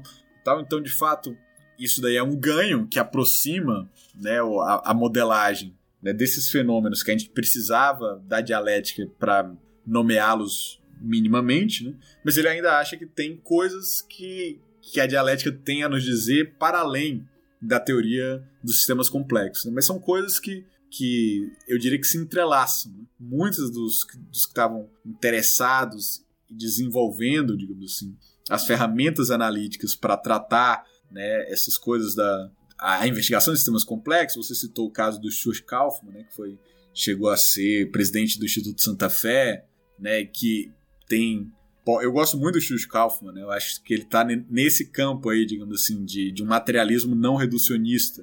Você também pode ver perfeitamente a influência que figuras como Levis, mas também como Waddington tiveram no Kaufman. De certa maneira, ele está continuando essa, essa tradição Inclusive, a tradição de entender a vida metabolicamente é uma coisa que ele, que ele faz, seja nas suas, nas suas teorias sobre ciclos de trabalhos constraints, ou na teorias de, de conjuntos autocatalíticos, que é também uma maneira de formalizar o caráter metabólico da vida. Né? De novo, essas discussões estão em presença. Então, sempre que aparecer essa questão de sistemas complexos, sistemas dinâmicos, né? É, e a, a uma, uma visão mais sistêmica e relacional da vida, você, se você buscar bem, você encontra uma certa influência dialética e principalmente marxista, que foi a maneira, digamos assim, foi a via histórica pela qual a dialética chegou nas ciências naturais efetivamente. E quando a gente vai mais para esse tempo recente, a gente tem esse, esses dois biólogos absolutamente brilhantes, Levins e Leontin. É, como havia dito, o Leontin é, foi um dos grandes geneticistas da, da sua época e talvez um dos que mais encampou a batalha contra o determinismo genético, né? justamente porque ele tinha sido influenciado pelo Dobbs-Hunsky, que tinha uma compreensão da hereditariedade via norma de reação, uma compreensão antideterminista, que tinha sido, por sua vez, né, herdado do Schmalhausen, né, que estava trabalhando já num, numa abordagem explicitamente marxista na União Soviética. Então, ele tem essa genealogia aí intelectual. Mas também o Leonte, ao contrário do Leves e do, e do Gould, não era não foi um bebê de fraldas vermelhas. Ele se aproxima do marxismo e vai se interessar teoricamente pelo marxismo devido à atuação política. Naquele momento ali que se tinha uma certa efervescência política nos Estados Unidos, né? É, final da década de 60, o movimento contra a guerra, né? É, o, o, a agitação nos campi universitários, né? O, movimentos estudantis de caráter revolucionário, semi-revolucionário, em solidariedade com as lutas do terceiro mundo, as lutas anti-imperialistas. Então, tanto Leves e o Leonte estavam engajados com esse tipo de movimento, né? que vai se constituir em movimentos como Ciência para o Povo. O, Le o Levins fala um pouco sobre isso né? nesse ensaio autobiográfico. O Leonte participa do Ciência para o Povo, eles participam também do, do Ciência para Vietnã, que é uma, uma rede de solidariedade de cientistas americanos com o povo do Vietnã na sua resistência anti-imperialista, que vai sair vitoriosa em 75. É, só um, um, um parêntese: o, o Leontes e o Levens eram militantes de verdade, de verdade. Eles contam, inclusive no, na introdução desse, desse livro, né, que eles estavam acompanhando o, os Panteras Negras e eles vão lá visitar o. Eles estão envolvidos ali no, naquele momento que o Fred Hampton é executado. Né? E vão oferecer solidariedade aos Panteras, a organizar a campanha junto com eles. Eu lembrei disso porque o aniversário do Fred Hampton foi há, há dois dias atrás e eles mencionam né, a relação que eles estavam desenvolvendo na época, desenvolvendo na época com os Panteras Negras e que eles estavam ali presentes né, no, nos dias é, logo após a execução do, do Fred Hampton. Então, são cientistas militantes, engajados, envolvidos com, com organizações políticas reais. Né? O Levin, sobretudo. O Levin, como eu havia dito, já vinha de uma família de marxistas, no fim das contas. Acaba se politizando por isso muito cedo. Muito cedo está envolvido no movimento contra a guerra. Ele passa um tempo no Porto Rico, né? que é uma colônia americana, e desenvolve um trabalho como como agricultor lá, ele vira camponês no, no, campo em Porto Rico e ajuda a organizar os camponeses também e faz é, investigações ecológicas né, de campo a partir dessa vivência como, como, como agricultor, né, pequeno, pequeno trabalhador rural, pequeno proprietário rural. Não sei nem se ele tinha uma propriedade, mas ele estava trabalhando como, como trabalhador rural no Porto Rico e participa do. fica ativo no movimento de independência do Porto Rico. Depois, quando, quando a Revolução Cubana é bem sucedida, né? alguns anos depois, o Levins vai para Cuba né? e ajuda a treinar né? novos é, ecologistas em Cuba, vai participar de treinamento de, de pessoal técnico científico em biologia. E quando Cuba tem que passar por um processo forçado de transição ecológica, né? A, a dissolução da União Soviética acaba eliminando seu principal parceiro comercial e, portanto, por um tempo, né, Cuba praticamente não tem acesso ao, ao petróleo, né, um acesso muito diminuído, então ela é obrigada a passar por um, por um processo rápido de transição ecológica. O Levin está lá para ajudar, né? ele vira assessor de agroecologia para Cuba também, vai em Cuba várias vezes, treina gente, né, faz seminário e tal, e mantém uma relação de, de amizade e apoio a Cuba até o final da vida. Nesse livro também deles é, inclusive, dedicado aos cinco heróis cubanos né, que estavam nos Estados Unidos investigando as, as redes de, de terrorismo contra Cuba né, e foram presos, passaram anos presos e eles dedicam o livro a eles. Então toda uma, tem toda uma relação com, com Cuba também. Né? O Leonte é um cara mais da academia mesmo. Né? O, Leibniz é extremamente engadeiro. Eu diria, ele parece um militante antes de ser um cientista, embora ele seja um puta cientista e um cientista, assim, polivalente, né? que deu contribuições significativas para vários campos. O Leonte tem um ar mais acadêmico, né? e uma das principais contribuições dele também é um, um investigador que tem um laboratório, que publicou muito, que tem trabalhos muito técnicos na área de, evolução e de genética, né? mas ele fez um, um, papel de intelectual público no debate contra o determinismo genético. Né? Ele tem aquele, uma coletânea também chamado é, Não nos Nossos Genes, né? dizendo que assim, as relações sociais não estão geneticamente codificadas, né? contra tipos vulgares de determinismos biológicos que vão dizer que as, a, a própria sociedade de classes é uma realidade biológica, de tipo de hierarquia de poder é, que se estabelece nas relações na sociedade de classe com uma, uma sociedade capitalista é inevitável, porque isso estaria na nossa natureza, no nosso genes, né?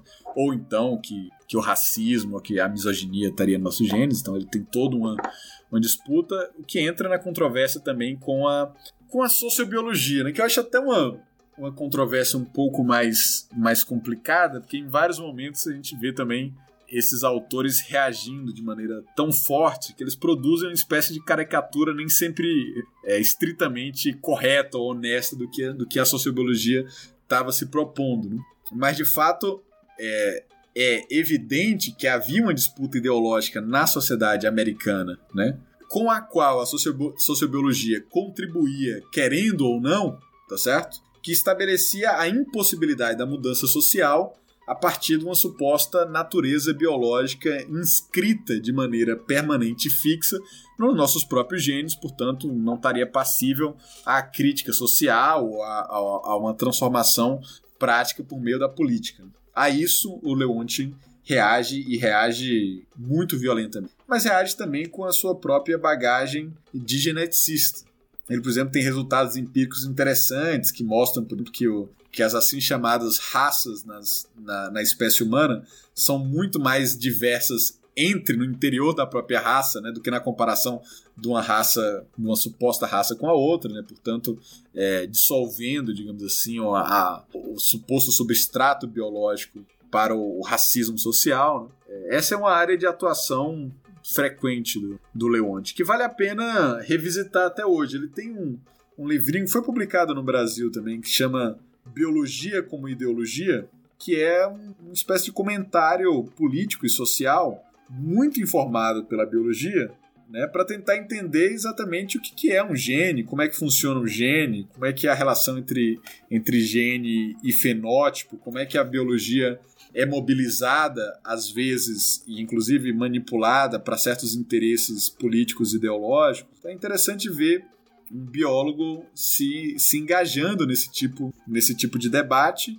e colocando uma posição que, embora profundamente crítica, né, é uma posição naturalista, estritamente materialista, no sentido de que ela vai assumir sim, nós, seres humanos, somos, temos um corpo animal temos uma origem natural, essa origem vem pela evolução por seleção natural, nós somos uma espécie como, como outras tantas, tá certo? E o que nós somos ou podemos ser ou deixar de ser depende sim da nossa herança genética compartilhada enquanto espécie. Eles não negam a realidade do corpo orgânico e a realidade da biologia no sentido de condicionar, inclusive, a nossa própria, a nossa própria realidade social. No entanto, é uma biologia crítica que vai afirmar, sim, é verdade, nós temos um corpo, nós temos limites, né?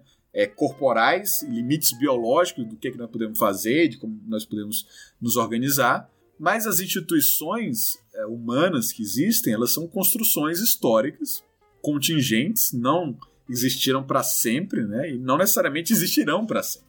Portanto, elas são passíveis de avaliação de crítica prática por meio da política e de transformação ao longo da história. Esse tipo de, de posição, acho que é uma posição que falta é, no nosso debate, eu acho que a vantagem dos biólogos dialéticos é oferecer justamente isso, né, é um materialismo naturalista crítico. Esse é, é um termo que eu tenho tentado desenvolver para nomear esse tipo de visão que parte de compromissos estritamente materialistas, ou seja, não tem nada fora da, da, da natureza, né, os nossos corpos e as nossas competências, digamos assim, cognitivas, espirituais, políticas, estão todas no interior da natureza, a cultura faz parte da natureza também, né? Teve uma época que não existiam seres humanos, os seres humanos apareceram no, no decurso dessa história da natureza, mas tem algumas peculiaridades, por exemplo, capacidade de produzir cultura em massa e transmitir cultura ao longo das gerações. Né? Isso permite reorganizar a forma como nós convivemos, produzimos né? e, e fazemos o nosso metabolismo com o resto da natureza. Essas formas, essas sim, seriam históricas, contingentes e mutáveis. Né? Mas isso não significa que tudo seja possível. Existem, de fato, elementos, é, limites é, biológicos que não dá para dizer, digamos assim, a priori, tá certo? Mas que podem tornar certos projetos políticos mais ou menos prováveis, mais ou menos viáveis. Então, essa essa conjugação entre uma posição materialista no sentido do naturalismo, de dizer, sim, os seres humanos fazem parte da natureza, têm necessidades naturais, têm corpos, que esses corpos são precários, eles precisam de coisas, tem certas né, demandas e necessidades naturais e, e, e, nós só podemos fazer política, só, fazendo, só podemos fazer cultura, arte, quer que seja, porque nós temos certos corpos. E, no entanto, ao longo da história humana, nós criamos e destruímos vários tipos de instituições diferentes que regulam a vida comunitária da nossa espécie e essas instituições são passíveis de crítica, elas podem ser alteradas também por processos históricos revolucionários. É isso. Bom, a gente sabe que a ideia de dialética da natureza, que começa ali com Engels, ela acabou produzindo várias polêmicas né, ao longo do século XX e, e o pessoal tem revisitado essa obra, principalmente desde o acho que ano passado, né, que foi é, relançado a dialética da natureza no Brasil e essa obra foi inclusive rejeitada pelo Lukács, né, inicialmente. Uh, por que, que você acha que nem sempre a noção de dialética ela teve uma recepção amigável, vamos dizer assim, por parte dos marxistas? E qual é a implicação que isso teve naquela época e tem hoje? Eu tava. Até peguei aqui o meu História e Consciência de Classe para ver se eu conseguia encontrar a nota de, de rodapé, né? Que, que é. O Lukács trata isso numa notinha de rodapé. Vocês conseguem lembrar onde é que tá? Devia ter pensado nisso antes. Página 69, nota 6. Ah, tá. Rapaz, o cara é preparado demais, bicho. Exatamente. é, é isso mesmo. Então, esse é o, o, o, o nó da discórdia, né? Tem nessa notinha de, de pé de página, o Lukács vai dizer, olha, é, que ele vai dizer que o método dialético ele é restrito à realidade histórico-social e que essa restrição é muito importante. Fala, os equívocos surgidos a partir da exposição de Engels sobre a dialética baseiam-se essencialmente no fato de que Engels, seguindo o mau exemplo de Hegel, estende o método dialético também para o conhecimento da natureza. No entanto, as determinações decisivas da dialética, que para o Lukács vão ser interação entre sujeito e objeto, unidade de teoria e prática, modificação da história do substrato das categorias como fundamento sua modificação no pensamento, não estão presentes no conhecimento da natureza. Ele fala, infelizmente não podemos discutir isso daqui. Bom, isso é uma é, é polêmico no interior do movimento comunista, né, no interior da Terceira Internacional. É uma das razões, embora não a mais importante, né, pela qual o livro do Lukács vai ser questionado pela, pela ortodoxia, né? E ele eventualmente vai acabar fazendo, né, é, assumindo, assim, fazendo autocrítica, né? Primeiro ele faz essa autocrítica mais para continuar participando do movimento comunista, né? Mas o Lukács mais velho vai fazer inclusive uma autocrítica teórica. Ele acha que ele errou aqui. Mas essa, o tipo de raciocínio que está presente nessa nota de rodapé de página vai ser muito influente na constituição do que depois a gente viria a chamar de teoria crítica, né? Via influência do Lukács na no que estava então se formando né, ali na década de 20 como o, a, a escola de Frankfurt, né, que vai adotar um materialismo, eu diria, antinaturalista. Né? Ele é mais um materialismo no sentido da influência das práticas sociais, é um, materialismo de práticas. Né? Então, a influência das dinâmicas práticas sociais na constituição do pensamento, das categorias de interpretação da realidade, né, do que o materialismo no sentido de afirmar a primazia da natureza com relação ao ser humano, que era um elemento que está muito presente no Engels, né, e que, via Engels, vai passar também para o próprio Lenin. Né. O Lenin é um, um adepto, digamos assim, da tese da dialética da natureza tá certo? O próprio, o próprio Gramsci, comentando nessa época, ele vai dizer o seguinte: o Gramsci poderia ser visto como alguém mais ligado a essa, tradi a essa tradição crítica, né? Mas ele questiona essa, esse, essa dualidade metódica ou metodológica que o Lukács está tá argumentando aqui. Porque ele vai dizer o seguinte: bom, mas se a, a dialética é válida para o campo, para o domínio histórico-social, ou seja, para as questões humanas, e não é válida para a natureza não humana, não parece estar aí presente uma espécie de idealismo, né? um dualismo que vai separar o homem da natureza e vai opor o homem à natureza e colocar uma espécie de abismo entre a natureza e o, o fenômeno humano. Então, aqui, quando você tem ser humano, você tem dialética, mas fora do ser humano, não precisa de dialética, digamos assim, as, as ciências positivas dão conta, tá certo? Talvez o, o mais interessante aqui, né, é que o próprio Lukács, quando ele vai afirmar a centralidade da categoria de totalidade como determinação do método do Marx, e portanto, no critério do marxismo ortodoxo, né, ele vai citar muitas, muitas passagens, seja do Marx, seja da Rosa Luxemburgo, né, em que, quando eles estão falando de totalidade, eles vão dizer: olha, é assim em todo né, em, em qualquer totalidade orgânica. Você vai ver tanto Marx quanto a Rosa Luxemburgo falando em termos de totalidades orgânicas, para justamente falar da relação entre, é, entre um todo que se desenvolve e os seus componentes constituintes, a integração dos componentes numa dinâmica total. Então, eu digo o seguinte: essa, essa categoria de totalidade ela pode ser muito importante para entender certos fenômenos das ciências naturais, sobretudo na biologia, onde você tem justamente a, um papel muito eminente de, de totalidades orgânicas na figura dos próprios organismos, tá certo? Então, de certa maneira, quando eu estava falando, por exemplo, de sistemas complexos, né, no final das contas é basicamente a mesma ideia de uma totalidade orgânica, tá certo? É, e aí, esse, essa primeira parte aqui do, da história e consciência de classes, né, vai chamar atenção para como essa noção de totalidade ela é fundamental na, na avaliação, na investigação teórica do Marx e da Rosa Luxemburgo, e como isso, digamos assim, é, as diferencia de uma espécie de, de, de empirismo vulgar. Né? Por exemplo, o Lukács vai citar assim, o concreto é concreto porque é síntese de várias determinações, é a unidade do múltiplo, né? E aí, ou vai citar na sequência o Marx dizendo né, que o vazio intelectual reside justamente na tendência de unir de maneira contingente o que está reunido de maneira orgânica. Né?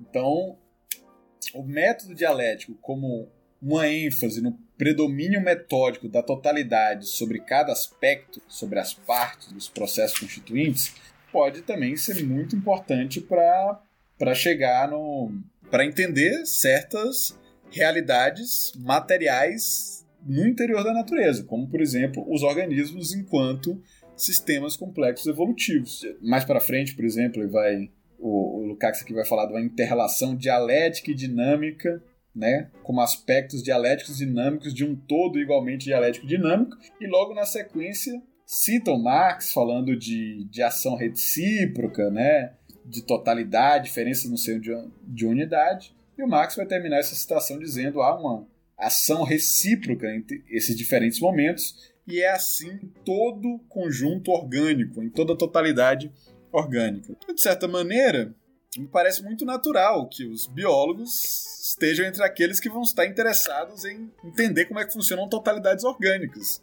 na medida em que organismos também são totalidades orgânicas, né? E o próprio, o próprio Lukács maduro, né, o Lukács mais velho, vai dar um, um aceno a essa direção quando ele passa a falar de complexos de complexos, né? que é justamente, digamos assim, uma, um termo lucachiano tardio para falar de algo que eu chamaria de uma dialética da natureza, no final das contas. Isso aparece ali nos prolegômenos para a teoria do ser, do ser social. Você tem aí um, um Lukács mais preocupado em oferecer uma, uma ontologia genérica que inclua a natureza. Né? E aí um Lukács se considera bom. Talvez o pensamento dialético é, seja importante também para dar conta dessa, dessa natureza genérica. Né?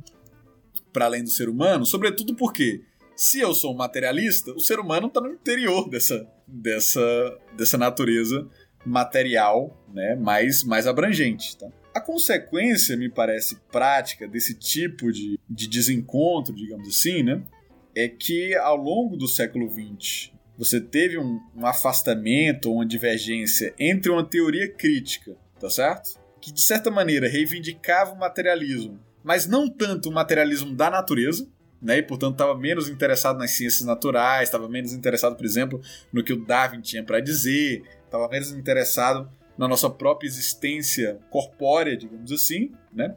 E cuja relação com as ciências, e sobretudo com as ciências naturais, era uma relação muito crítica. Ou seja, sobretudo entendendo as ciências, as próprias ciências, como uma, uma projeção intelectual e ideológica de um determinado tempo, marcado por certas práticas sociais materiais. Né? Esse eu diria, bom, é um elemento, é uma deriva do materialismo que é crítico, tá certo? Que coloca as formas sociais em questão, tá? Que examina o seu caráter histórico e contingente, tá certo? E, portanto, permite a denúncia revolucionária dessas formas históricas contingentes, mas não é um materialismo naturalista, tá certo? Por outro lado, a outra consequência, né, é que o, o materialismo propriamente dialético sobretudo na União Soviética, vai assumir uma deriva cada vez mais dogmática e, por consequência, menos crítica. Né? O materialismo dialético vai virar quase uma espécie de, de manual né, escolástico, com certos princípios de aplicação, esquemas gerais, né, como as leis dialéticas que eu precisaria é, aplicar nos casos particulares e, portanto, é, basicamente colocar né, digamos assim, qualquer tipo de, de produção científica sob, sob esse esquema, né, portanto, vestir como uma espécie de camisa de força as várias ciências, né, em a partir de exigências metafísicas de um suposto materialismo dialético quase reificado, tá certo? E a, as consequências políticas e práticas de um materialismo dialético com déficit crítico, né, e portanto com com uma, um pendor dogmático foram terríveis. Terríveis em parte no sentido que, de certa maneira, acabou desprestigiando e deslegitimando o próprio pensamento dialético, tá certo? Então a vulgarização do materialismo dialético como um esquema mecânico de aplicação de princípios abstratos né, em qualquer tipo de, de conteúdo particular, tá? é, gerou também uma certa hostilidade filosófica com relação à própria dialética. Né? Pessoas falando, se a dialética é isso, não é bom, né? não, não quero ser dialético. Né?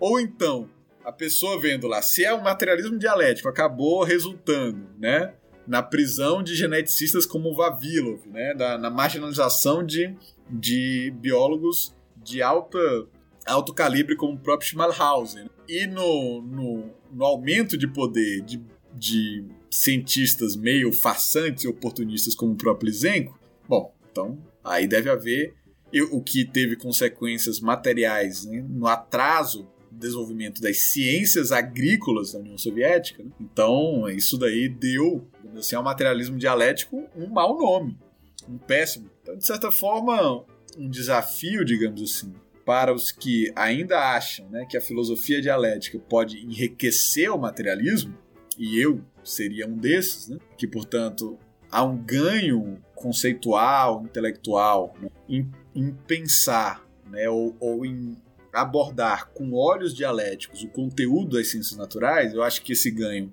é efetivamente, na prática, né, se mostra pelo tipo de desenvolvimento que esses biólogos que eu citei ao longo da nossa conversa foram capazes de fazer.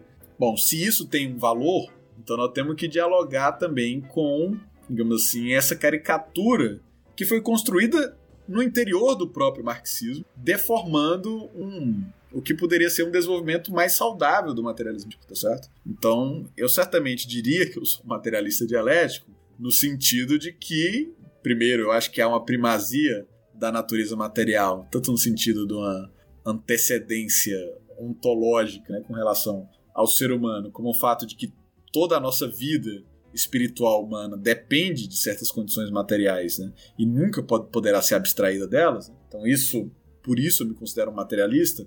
E se eu quiser entender essa realidade material, eu vou precisar das ciências naturais. Não tem nenhuma metafísica que possa nos oferecer um, um, um atalho a isso. Tá? É, por outro lado, me parece que essa realidade material ela é relacional, ela é processual, ela é dinâmica, ela é organizada em diferentes níveis e escalas. Né? Esses processos se entrelaçam, eles constituem esse tipo de, de totalidades né? orgânicas ou sistêmicas existem processos de desequilíbrio, de conflito no interior dessa natureza, de modo que essa natureza não é uma natureza homogênea ou equilibrada, né, ou guiada por uma certa mão invisível. Né, ela é cheia, é atravessada por, por tensões, inconsistências, antagonismos, incompletudes, e, portanto, por causa disso, em constante processo de desdobramento, desenvolvimento e evolução, né, então eu acho que essa imagem da natureza é a imagem que um, um, bom materialismo dialético pode dar, mas aí nós temos que ser críticos com relação aos próprios desenvolvimentos, desdobramentos desse tipo de projeto né, no interior do próprio marxismo. Então acho que está na hora de, de digamos assim, é, fazer confluir essas duas, essas duas correntes. Né? É, acabou que os, os materialistas dialéticos né, se preocuparam com as ciências naturais, mas acabaram com uma, com uma dialética muito esquemática né, e dogmática, né, e que os teóricos críticos desenvolveram, digamos assim, uma dialética mais, mais livre por ser mais crítica, mas também ficaram presos numa espécie de antinaturalismo, numa posição de exterioridade e desconfiança com relação às ciências naturais e, com, e portanto, incapaz de compreender o nosso próprio enraizamento material numa natureza que é anterior e, e, e mais abrangente do que a própria humanidade. É isso. Vitor, aproveitando esse é, seu comentário já mais pro final e já pra gente caminhar pro final, ainda nesse espírito, né? É, o que você diria assim, por que né, realmente vale a pena recuperar esse legado de aproximação entre a biologia e o marxismo, mas não só pensando o, o caso dos marxistas em particular, né? Mas de uma maneira mais geral, assim, né, as implicações teóricas e políticas dessa biologia dialética, mas num campo até mais abrangente, né, até inclusive para aqueles que não são né, propriamente marxistas. Né. E aí, com isso, a gente pode também fazer já suas considerações finais.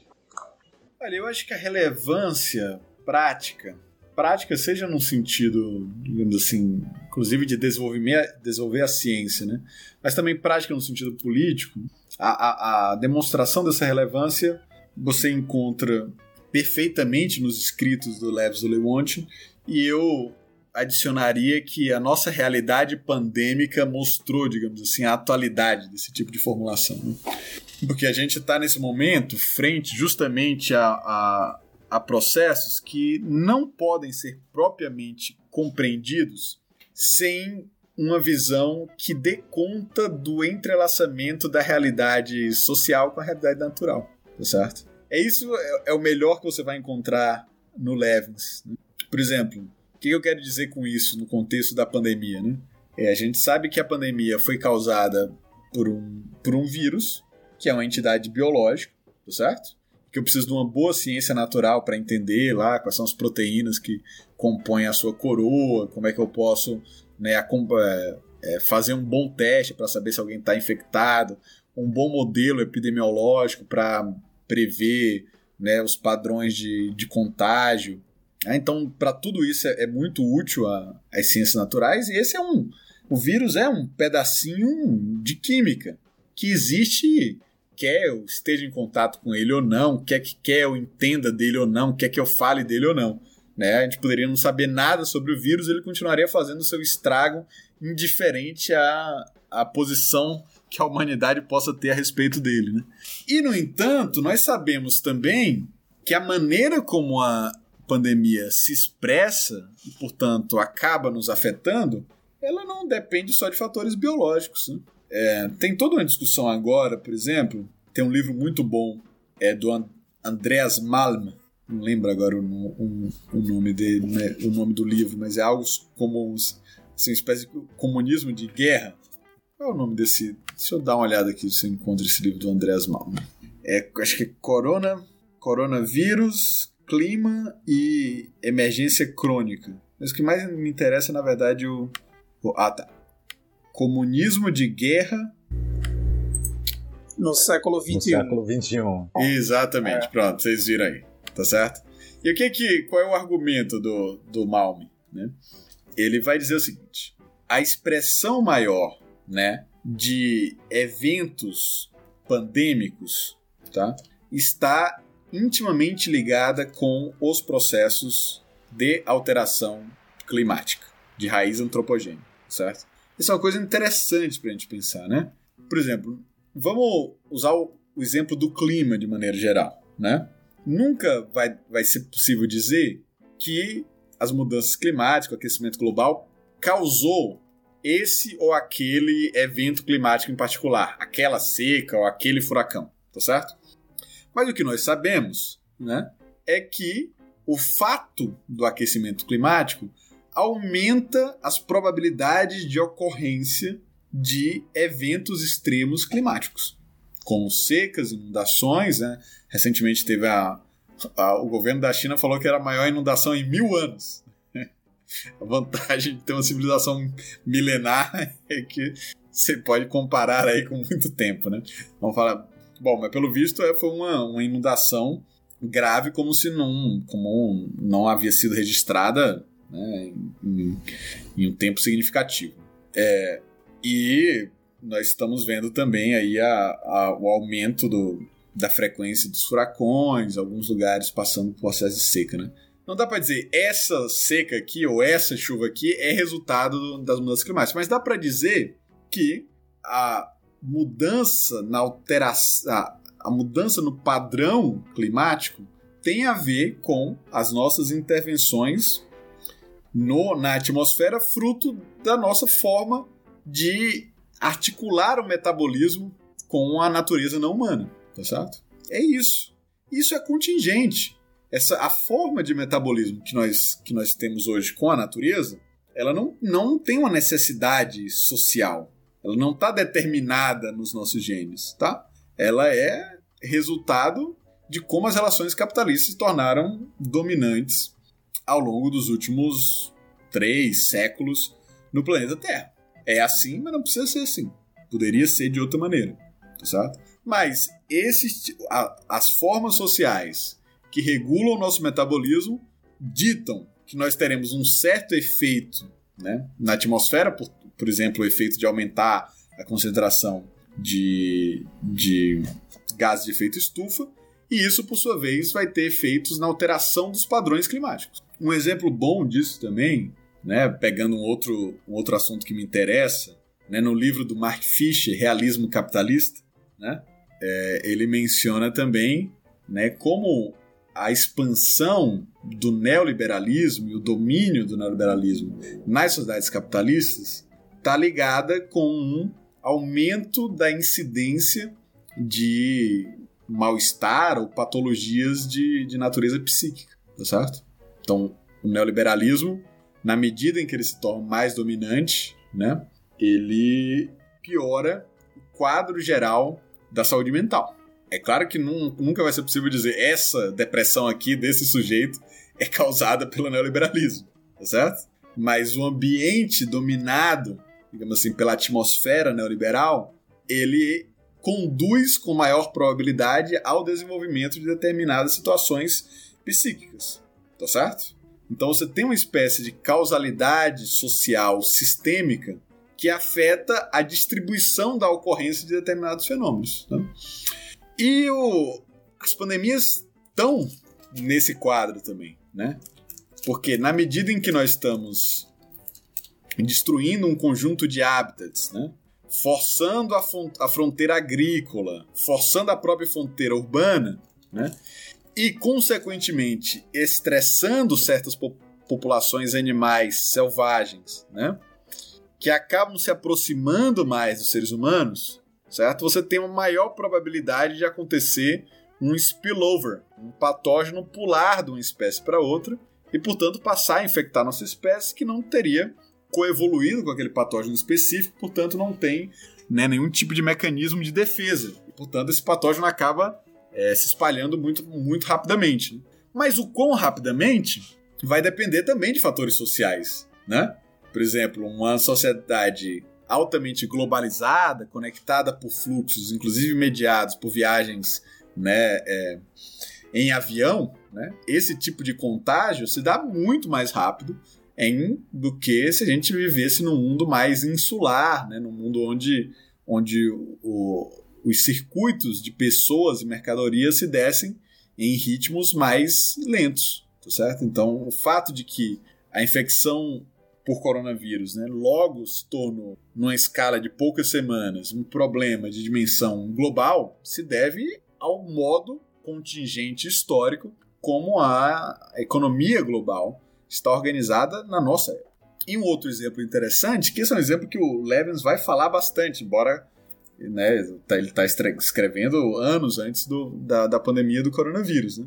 Embora você possa dizer, olha, o vírus é, né, ele não, ele não reconhece classe social, ele não escolhe se vai infectar o pobre ou o rico e tal. Bom, isso aí é verdade, mas como o Leves nos, nos chama a atenção, a classe tem efeitos fisiológicos. A sua situação social, aonde você se encontra na hierarquia social, é, tem uma causalidade sobre os seus marcadores biológicos. Você está estressado, isso quer dizer que alguns é, hormônios tão, acontecem, estão né, tão em maior concentração no seu sangue, né, algum sistema, seu sistema de homeostase está sob maior, está né, mais sobrecarregado, você acumulou justamente porque você é pobre, né, e precisa trabalhar mais, e tem mais dificuldade de ir ao médico, e tem mais problemas de se é, nutrir adequadamente, você acumulou uma série de vulnerabilidades, comorbidades ao longo da vida, e tudo isso te deixou mais suscetível a ser infectado, a, a ter uma grande carga viral, a ter maiores problemas, inclusive até a ficar com sequelas depois via conexão por coronavírus. Então tá tudo conectado. Essa é a, a beleza da visão né, do, de um, do biólogo dialético. Né? Você não consegue entender, por exemplo, é, como por que, que a, os, os, cultivos né, agrícolas estão distribuídos no mundo, né? entendendo apenas só da, da biologia da planta, você precisa entender da economia global, na verdade, para que isso faça sentido. Né? Você não consegue entender direito os padrões epidemiológicos se você não entende classe e como a classe afeta a nossa própria saúde, tá certo? Enfim, né? Tudo isso está é, em níveis de organizações diferentes, em escalas distintas, né, estão em relação. Tá? Então a economia está conectada com, com, digamos assim, a, né, o, a ecologia. Né? A ecologia está conectada com as nossas posições de classe. A saúde está conectada com o mercado de trabalho, tá certo? E esse é um tipo de visão, digamos assim, ampla, sistêmica, né?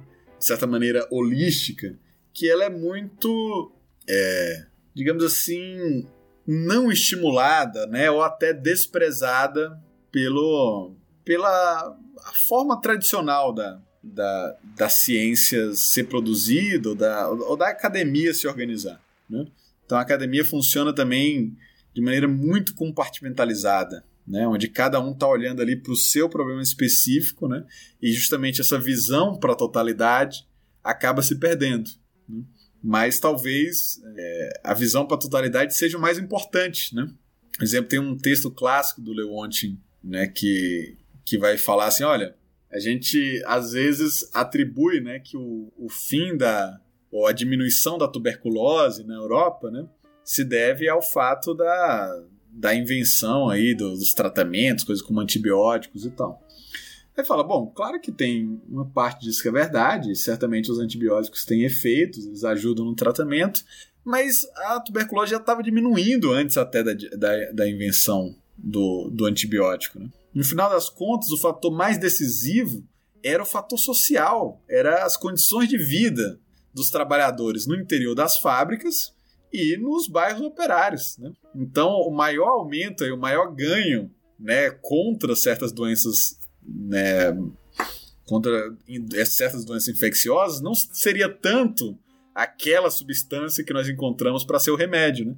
mas o contexto social no qual estão aqueles corpos. Né? Tem uma habitação decente, você modificou os cortiços né, aglomerados e sem, e sem condições sanitárias por, por casas dignas, né? você mudou lá aquela condição precária do, das fábricas apinhadas, tudo apertado, tudo sujo, né, por condições melhores de trabalho, graças ao fato de que o sindicalismo se organizou, né, a classe trabalhadora se organizou é, em sindicatos porque ela tinha um projeto político próprio e isso produziu mudanças na, na forma como ela vive, né?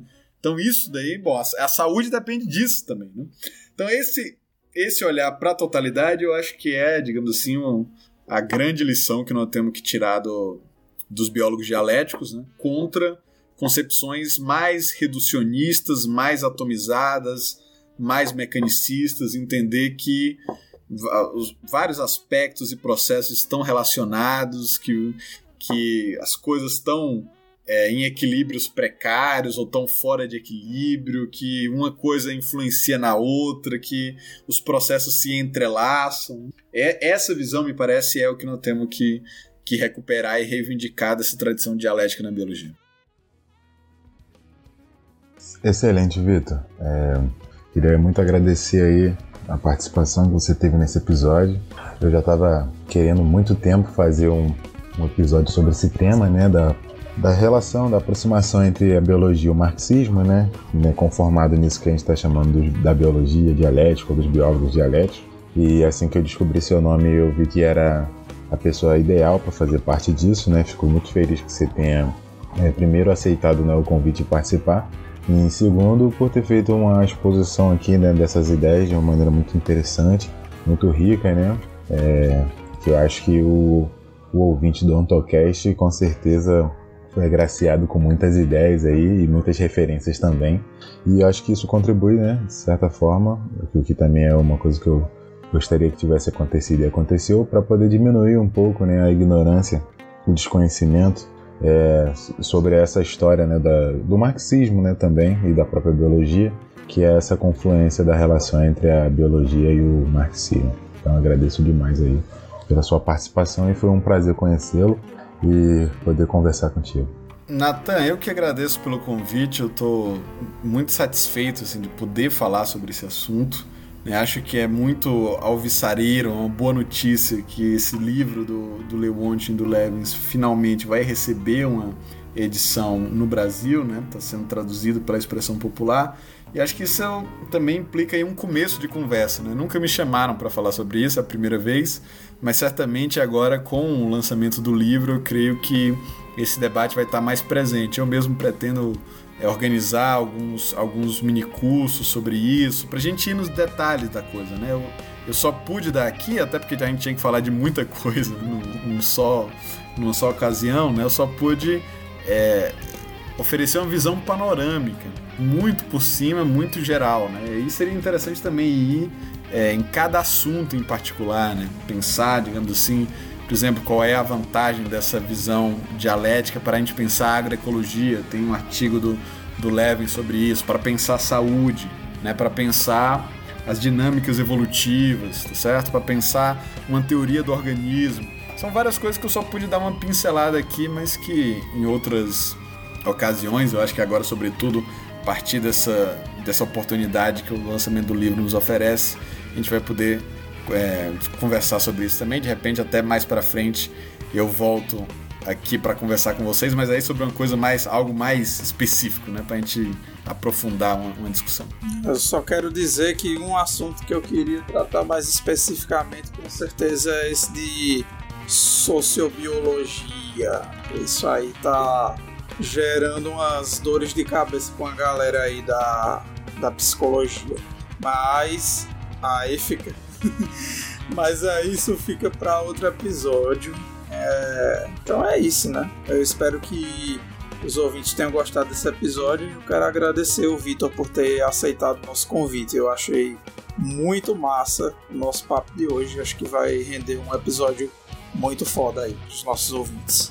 Obrigado, Gabriel. Um abraço grande. Um prazer falar contigo, cara. Ah, foi um prazer me conhecer e espero que venha mais vezes aqui no nosso podcast. Então, espero que o ouvinte do AutoCast tenha gostado desse episódio. Estamos chegando ao fim. É um bom momento a todos. Se cuidem. Até o próximo. Um grande abraço. Um grande abraço.